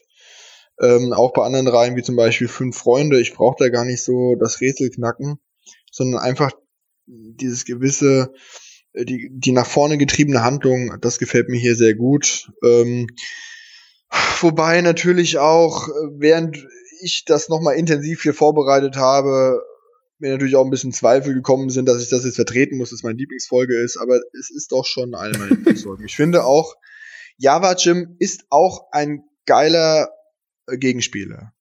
Und mir tut's ehrlich gesagt leid, dass in meinem Buch Java Jim überhaupt nicht erwähnt wird. Und das tut mir auch deswegen leid, weil ich irgendwo mal gelesen hatte, das ist schon bei einer, ich weiß, einer Rezension über ein anderes drei Fragezeichen Buch. Ja, also mir hätte gefehlt, dass wenigstens mal Java Jim und andere Gangster vorgestellt werden. Und ah, da denke ich mir, es ist schon ein interessanter Typ, auch und das vor allem auch wieder durch die ähm, Umsetzung im Hörspiel mit dieser Unterlegung der Musik, die ich einfach grandios finde. Das, und dann, wenn er dann ein bisschen stupide ist, Java Jim, äh, und aufbrausend, das finde ich, kann ich schon verschmerzen. Persönlich als Fazit muss ich sagen, hat mir das ähm, hier mit euch auch sehr viel Spaß gemacht. Ich höre mittlerweile auch drei Fragezeichen Folgen anders. Mir fallen auch äh, viele äh, Dinge ganz anders auf. Äh, gerade wenn ich jetzt sage, äh, also früher war für mich immer der Zweiklang, ich lese ein Buch und höre das Hörspiel dazu. Und dann ist jetzt für mich noch dazu gekommen, dass ich einfach auch ähm, mir anhören muss, was ihr dazu sagt. Dann äh, suche ich mir teilweise schon gezielt Folgen aus, die ich dann lese, höre und dann euch dazu höre weil das einfach ein ganz anderer, so ein unschuldiger Blick auf diese Folge ist. Und das fand ich sehr toll, dass ich hier dabei sein konnte. Und ganz herzliches Dankeschön. Ja, sehr gerne. Wir haben zu danken. Hat er uns gerade unschuldig genannt? ich ich habe das auch so verstanden, ja. Unschuldig, so sage ich. Ach, unschuldig, ja, besser. Achso. Ja, sagen wir, sagen, ich muss mal in meinen Heiligenschein das, hier das, polieren. Das ist auch so, weil man kann natürlich auch mit einer sehr Bierernsthaftigkeit drangehen und man kann, habe ich schon gesagt, drei Fragezeichen sind ein Minenfeld. Äh, immer natürlich mit der Angst äh, sagen, man sagt was Falsches und 100 Prozent äh, wurden hier wahrscheinlich 10 oder 100 Fehler ähm, geäußert den ganzen Abend über. Wenn ich mir langsam überlege, dass ich meine ähm, Gun Castle Theorie zu untermauern Wikipedia-Artikel vorgelesen habe, was eigentlich ähm, das Todesurteil im Geschichtsstudium ist. Aber dachte ich mir einfach mal, das ist hier so, sag ich mal, äh, so ähm, unbedarft, ähm, dass man einfach die Fußnoten. Muss man eben reingucken in den Wikipedia-Eintrag, den habe ich eben geändert. Damit so, ist eine Erfindung des spezialgelagerten Sonderpodcasts, aufgedeckt. Wie lustig wäre das denn? Spezialgelagerten Sonderpodcast. Ganz ehrlich, wenn wir unsere Wikipedia-Artikel selber fälschen dürfen, hätte ich gerne den zweiten Vornamen Maria. oh Gott, wie dumm sich das anhört bei dir. Mein Bruder hat tatsächlich den zweiten Vornamen Maria. Echt jetzt? Ja. Was? Tom, du bist Sebastians Bruder? Gut, wir müssen natürlich der Vollständigkeit halber den äh, Klischee-Koeffizienten nochmal eben kurz durchgehen. Da bist du, Christian, jetzt ein bisschen im Nachteil. Meine Kollegen Sebastian und Tom haben die Liste vor sich liegen. Ja. Yep. Wollen wir die mal eben durchgehen? Natürlich. Dann äh, fängt Sebastian an, dann Tom, dann ich und dann abwechselnd? Ja, so wie immer, ne? Dann, die drei versuchen genau. sich, um die Mitarbeit auf dem Schrottplatz zu drücken. Das kommt einmal vor, sind 15 Punkte. In die supergeheime Zentrale wird eingebrochen. 50 Punkte. Jemand benutzt einen Geheimgang. Das einmal kommt das vor. 20 Die Punkte. drei müssen außerdem beim Entladen bzw. Beladen des LKWs helfen. Einmal 10 Punkte. Bob war in der Bibliothek. Einmal 5 Punkte. Dann muss ich in der Liste ganz schön weit runtergehen, weil es gibt eine Anspielung auf Europa und Deutschland. Einmal 20 Punkte. Dann hat der Bösewicht eine Waffe. Einmal 20 Punkte. Dann ist der Auftraggeber auch der Bösewicht, beziehungsweise ein Helfer, nicht wirklich der Auftraggeber. Einmal 15 Punkte. Es geht um einen versteckten Schatz. 25 und Punkte. außerdem, so, was ist jetzt mit der Visitenkarte? Wollte ich gerade sagen. Und außerdem wird die Visitenkarte vorgelesen von Rory McNabb im Haus der Guns. Das ist ein Punkt. Und damit kommen wir auf einen Klischee-Koeffizienten von 181. exakt. So, Wir müssen jetzt noch wieder betonen, dass es sich dabei um einen eher durchschnittlichen Klischee-Koeffizienten handelt. Richtig. ja, dabei handelt es sich um einen eher durchschnittlichen Klischee-Koeffizienten. Um das mal kurz einzuordnen, kann man bei uns auf der Seite in das Klischee-Koeffizienten Folgenarchiv gehen, die jetzt im Übrigen auf Anraten eines, eines unseres, einer unserer Hörer ähm, ordentlich sortiert wurden, und zwar nach ähm, Titelnummer der drei Fragezeichen Folge. Und dann sehen wir, dass wir mit 181 Punkten so beim Mann ohne Kopf, der hat 166, die gefährliche Erbschaft hat 180, da liegen wir so in dem Bereich. Ja, ich fand sie auch nicht klischeebehaftet, die Folge. Auch so jetzt mal, ohne dass ich meine eigene Liste hier durchgehen muss. Aber Ja, man muss ja fairerweise dazu sagen, oder ich muss fairerweise dazu sagen, als der Klischee-Koeffizient äh, entstanden ist und die ersten Dinge, die mir eingefallen sind, war halt vor allem das Schema der neueren Folgen. Kunstdiebstahl, am Ende taucht Inspektor Cotter auf und rettet den Tag und ich glaube deswegen, da rühren viele der Klischees her. Ähm, die ersten Folgen waren ja doch noch sehr abwechslungsreich, so mit jetzt dem Phantomsee, dem Karpatenhund, der schwarzen Katze. Da war ja noch sehr, sehr viel Abwechslung drin. ja. Ja, ist richtig. Oder noch weniger, ja, 180, weniger 181 Punkte. Wiedererkennbares, weil man natürlich erstmal einen Faden für die Serie finden musste, ne? Ist jetzt, ist jetzt nicht so krass wie zum Beispiel bei den drei Fragezeichen Kids, wo man ja auf die Erfahrung zurückblicken kann aus 500 Jahren drei Fragezeichen äh, und dann halt in jeder Folge dieser verdammte Kirschkuchen erwähnt wird. Ähm, da ist es halt, da konnte man gleich von vornherein eben solche, ja, so ein, so ein Korsett aus, äh, naja, Korsett ist das falsche Wort, ein Gerüst aus ähm, wiedererkennbaren Dingen schaffen. Ich würde gerne mal was vorlesen aus dem Buch, um dieses ähm, Kotter rettet die Welt ähm, zu entkräften. Zitat. Mit einem Wutschrei drehte sich Professor Schei um und rannte los. Auf die Straße zu. Der Sirenenton des Polizeiwagens kam näher. Schei machte einen Satz zur Seite zu den dunklen Bäumen hin. Und so weiter und so fort. Es gab ein kurzes Handgemenge, mittlerweile bremste der Polizeiwagen heftig, zwei Beamte sprangen heraus und überwältigten Professor Schei und seine Angreifer. Könnt ihr euch ja vorstellen, wer da gekommen ist? Hauptkommissar Reynolds. Natürlich. Äh, Moment, das Telefon klingelt. Ich hab's gehört. Ja, ich, ich, ich komme ja. Ich schalte mal eben den Verstärker ein. Ist denn das so spät okay, noch? also zuhören. Ich habe eine Ahnung, wer es sein könnte. Hallo? Hallo! Hallo, hier Dr. Knick Knobel aus dem Leg auf. schönen Indonesien. Ich mache gerade Urlaub, aber ich dachte, ein Quiz muss sein. Und es geht auch gleich los. Wie viele Geheimfächer hat denn die Kiste von Java, Jim? Das ist eine Trickfrage. Ist ja auch eine Trickkiste. Ähm, ja, ihr habt eigentlich ganz gut abgeschnitten. Überraschenderweise. Ihr könnt, euch, ihr könnt bis zwei zählen. yes! Es sind zwei, Alle ne? Yes! Uh, Es sind zwei, ja. Also zwei, die entdeckt worden sind. Also mindestens zwei. Wobei das eine ja kein Geheimfach war, sondern das ist ja dazwischen gerutscht. Ne? Das habe ich auch Ja, gesagt. Aber Aber in, der, in dem Hörspiel sind es Okay. zwei. Frage Nummer zwei. Wie lange fahren die drei Fragezeichen nach Powder Gulch? Ach du Schande. Zwei haben es richtig. Tom sagt 30 Minuten, das ist falsch. Oh. Oder sagt eineinhalb Stunden, das ist falsch. Aber die 10 Minuten sind richtig. Circa 10 Minuten fahren die beiden. Es waren nur Ja. zehn Minuten. ja, vom Phantomsee Ja, das ist mir auch. Ich fand es auch sehr kurz. Ach so. ah, ihr müsst schon ich eure dachte, Folge genau zuhören, ne? Jungs. Ja, ich bin froh, dass ich überhaupt noch irgendwas auf die Reihe kriege. Ich habe das jetzt von Santa Barbara ausgedacht. Ja, natürlich, klar, logisch. Frage Nummer drei. Wann war Angus Jump zum ersten Mal in Powder Gulch? Das weiß ich jetzt wirklich nicht, da rate ich jetzt wieder nur. da bin ich mir eigentlich ziemlich sicher, aber die wahrscheinlich habe ich Jahreszahl irgendein Detail gemerkt. übersehen. Ich habe mir die Jahreszahl nicht gemerkt, das ist das Problem. Ich hoffe, dass die Jahreszahl reicht. Nein, Ja, ja. nein. Ach so, sag das Okay. doch gleich. Ja, dann habe ich es auf keinen Fall, weil das war- dann, dann schreibe ich Oh, warte mal. Ich, ah. Ich zähle runter. Moment, Drei. Moment, Moment.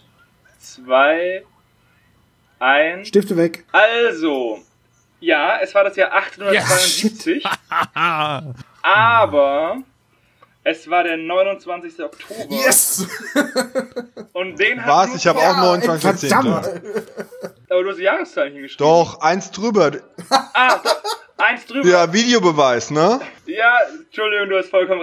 Ich habe die zweite Nachricht, also die erste Nachricht nicht gesehen, weil die zweite so schnell kam. Also ich habe ich habe ich habe nichts mehr gewusst. Ich habe geraten und ich habe den 31.08. also 1870 geraten. Gar nicht so falsch. Nur zwei Jahre und ein paar Nur Monate. zwei Jahre und ein paar Monate. Ist fast gut. War die Archel Queen ja noch auf See. Aber Ja, mein Gott, ich habe ja gesagt, mit, mit Jahreszahlen. Kann ja gar ich nicht sein. gut. Denk doch mal nach, Mensch. Aber jetzt kommt die entscheidende Frage. weiß ich. Wann wurde denn Powder Gulch aufgegeben? Ach du Scheiße.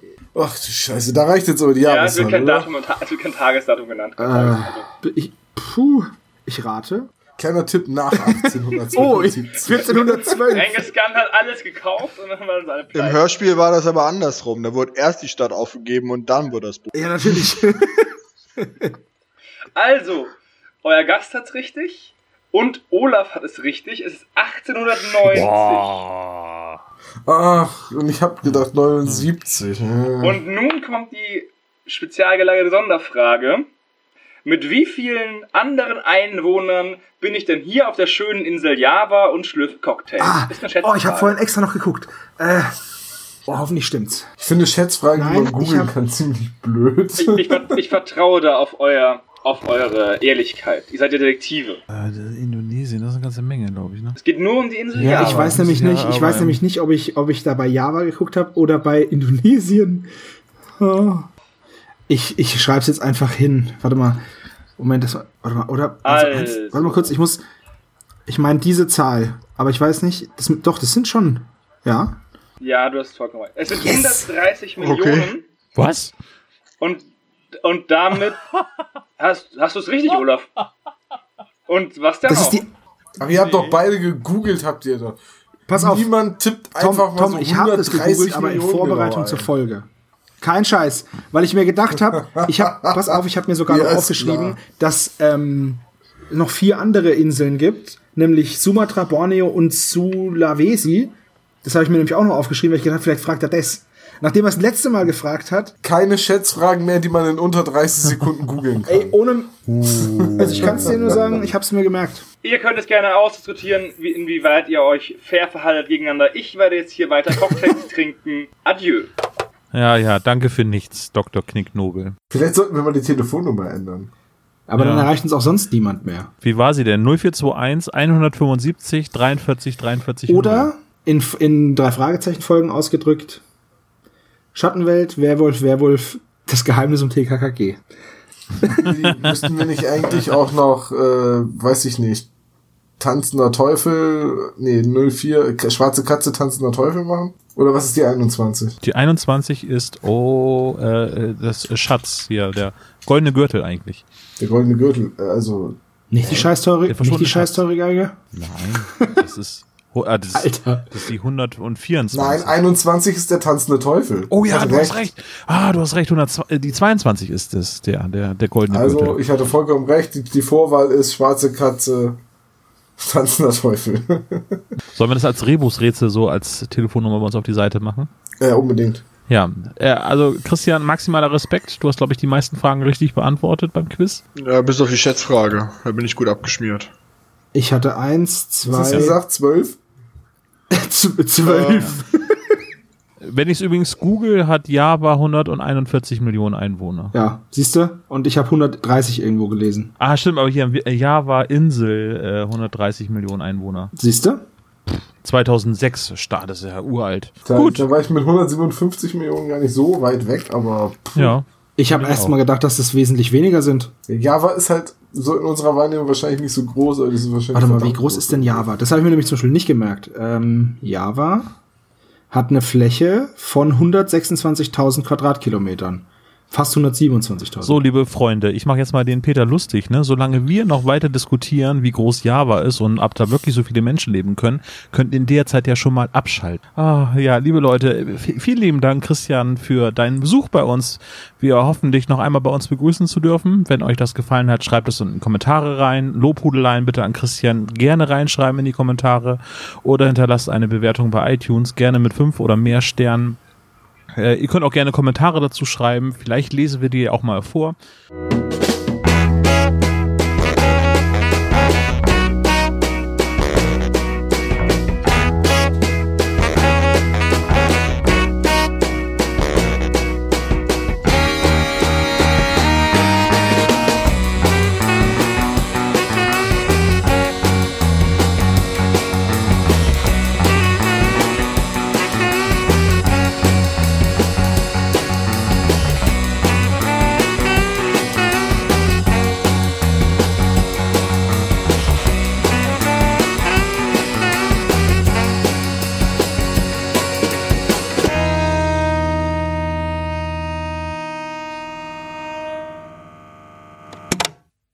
Dieser Podcast ist ein reines Hobbyprojekt von drei Fans und steht in keiner Verbindung zu Europa oder Kosmos. Jegliche Namensrechte bleiben gewahrt. Wir bedanken uns bei der Band Tech Fu, dass wir ihren Song nicht kleinlich als unser Intro verwenden dürfen. Ihr findet Tech Fu unter www.techfu.de oder bei Soundcloud. Außerdem danken wir unserer Station Voice Heinz Kreienbaum. Ihr findet den spezial gelagerten Sonderpodcast unter spezialgelagert.de oder ihr folgt uns auf Facebook, Instagram oder Twitter, jeweils unter spezialgelagert.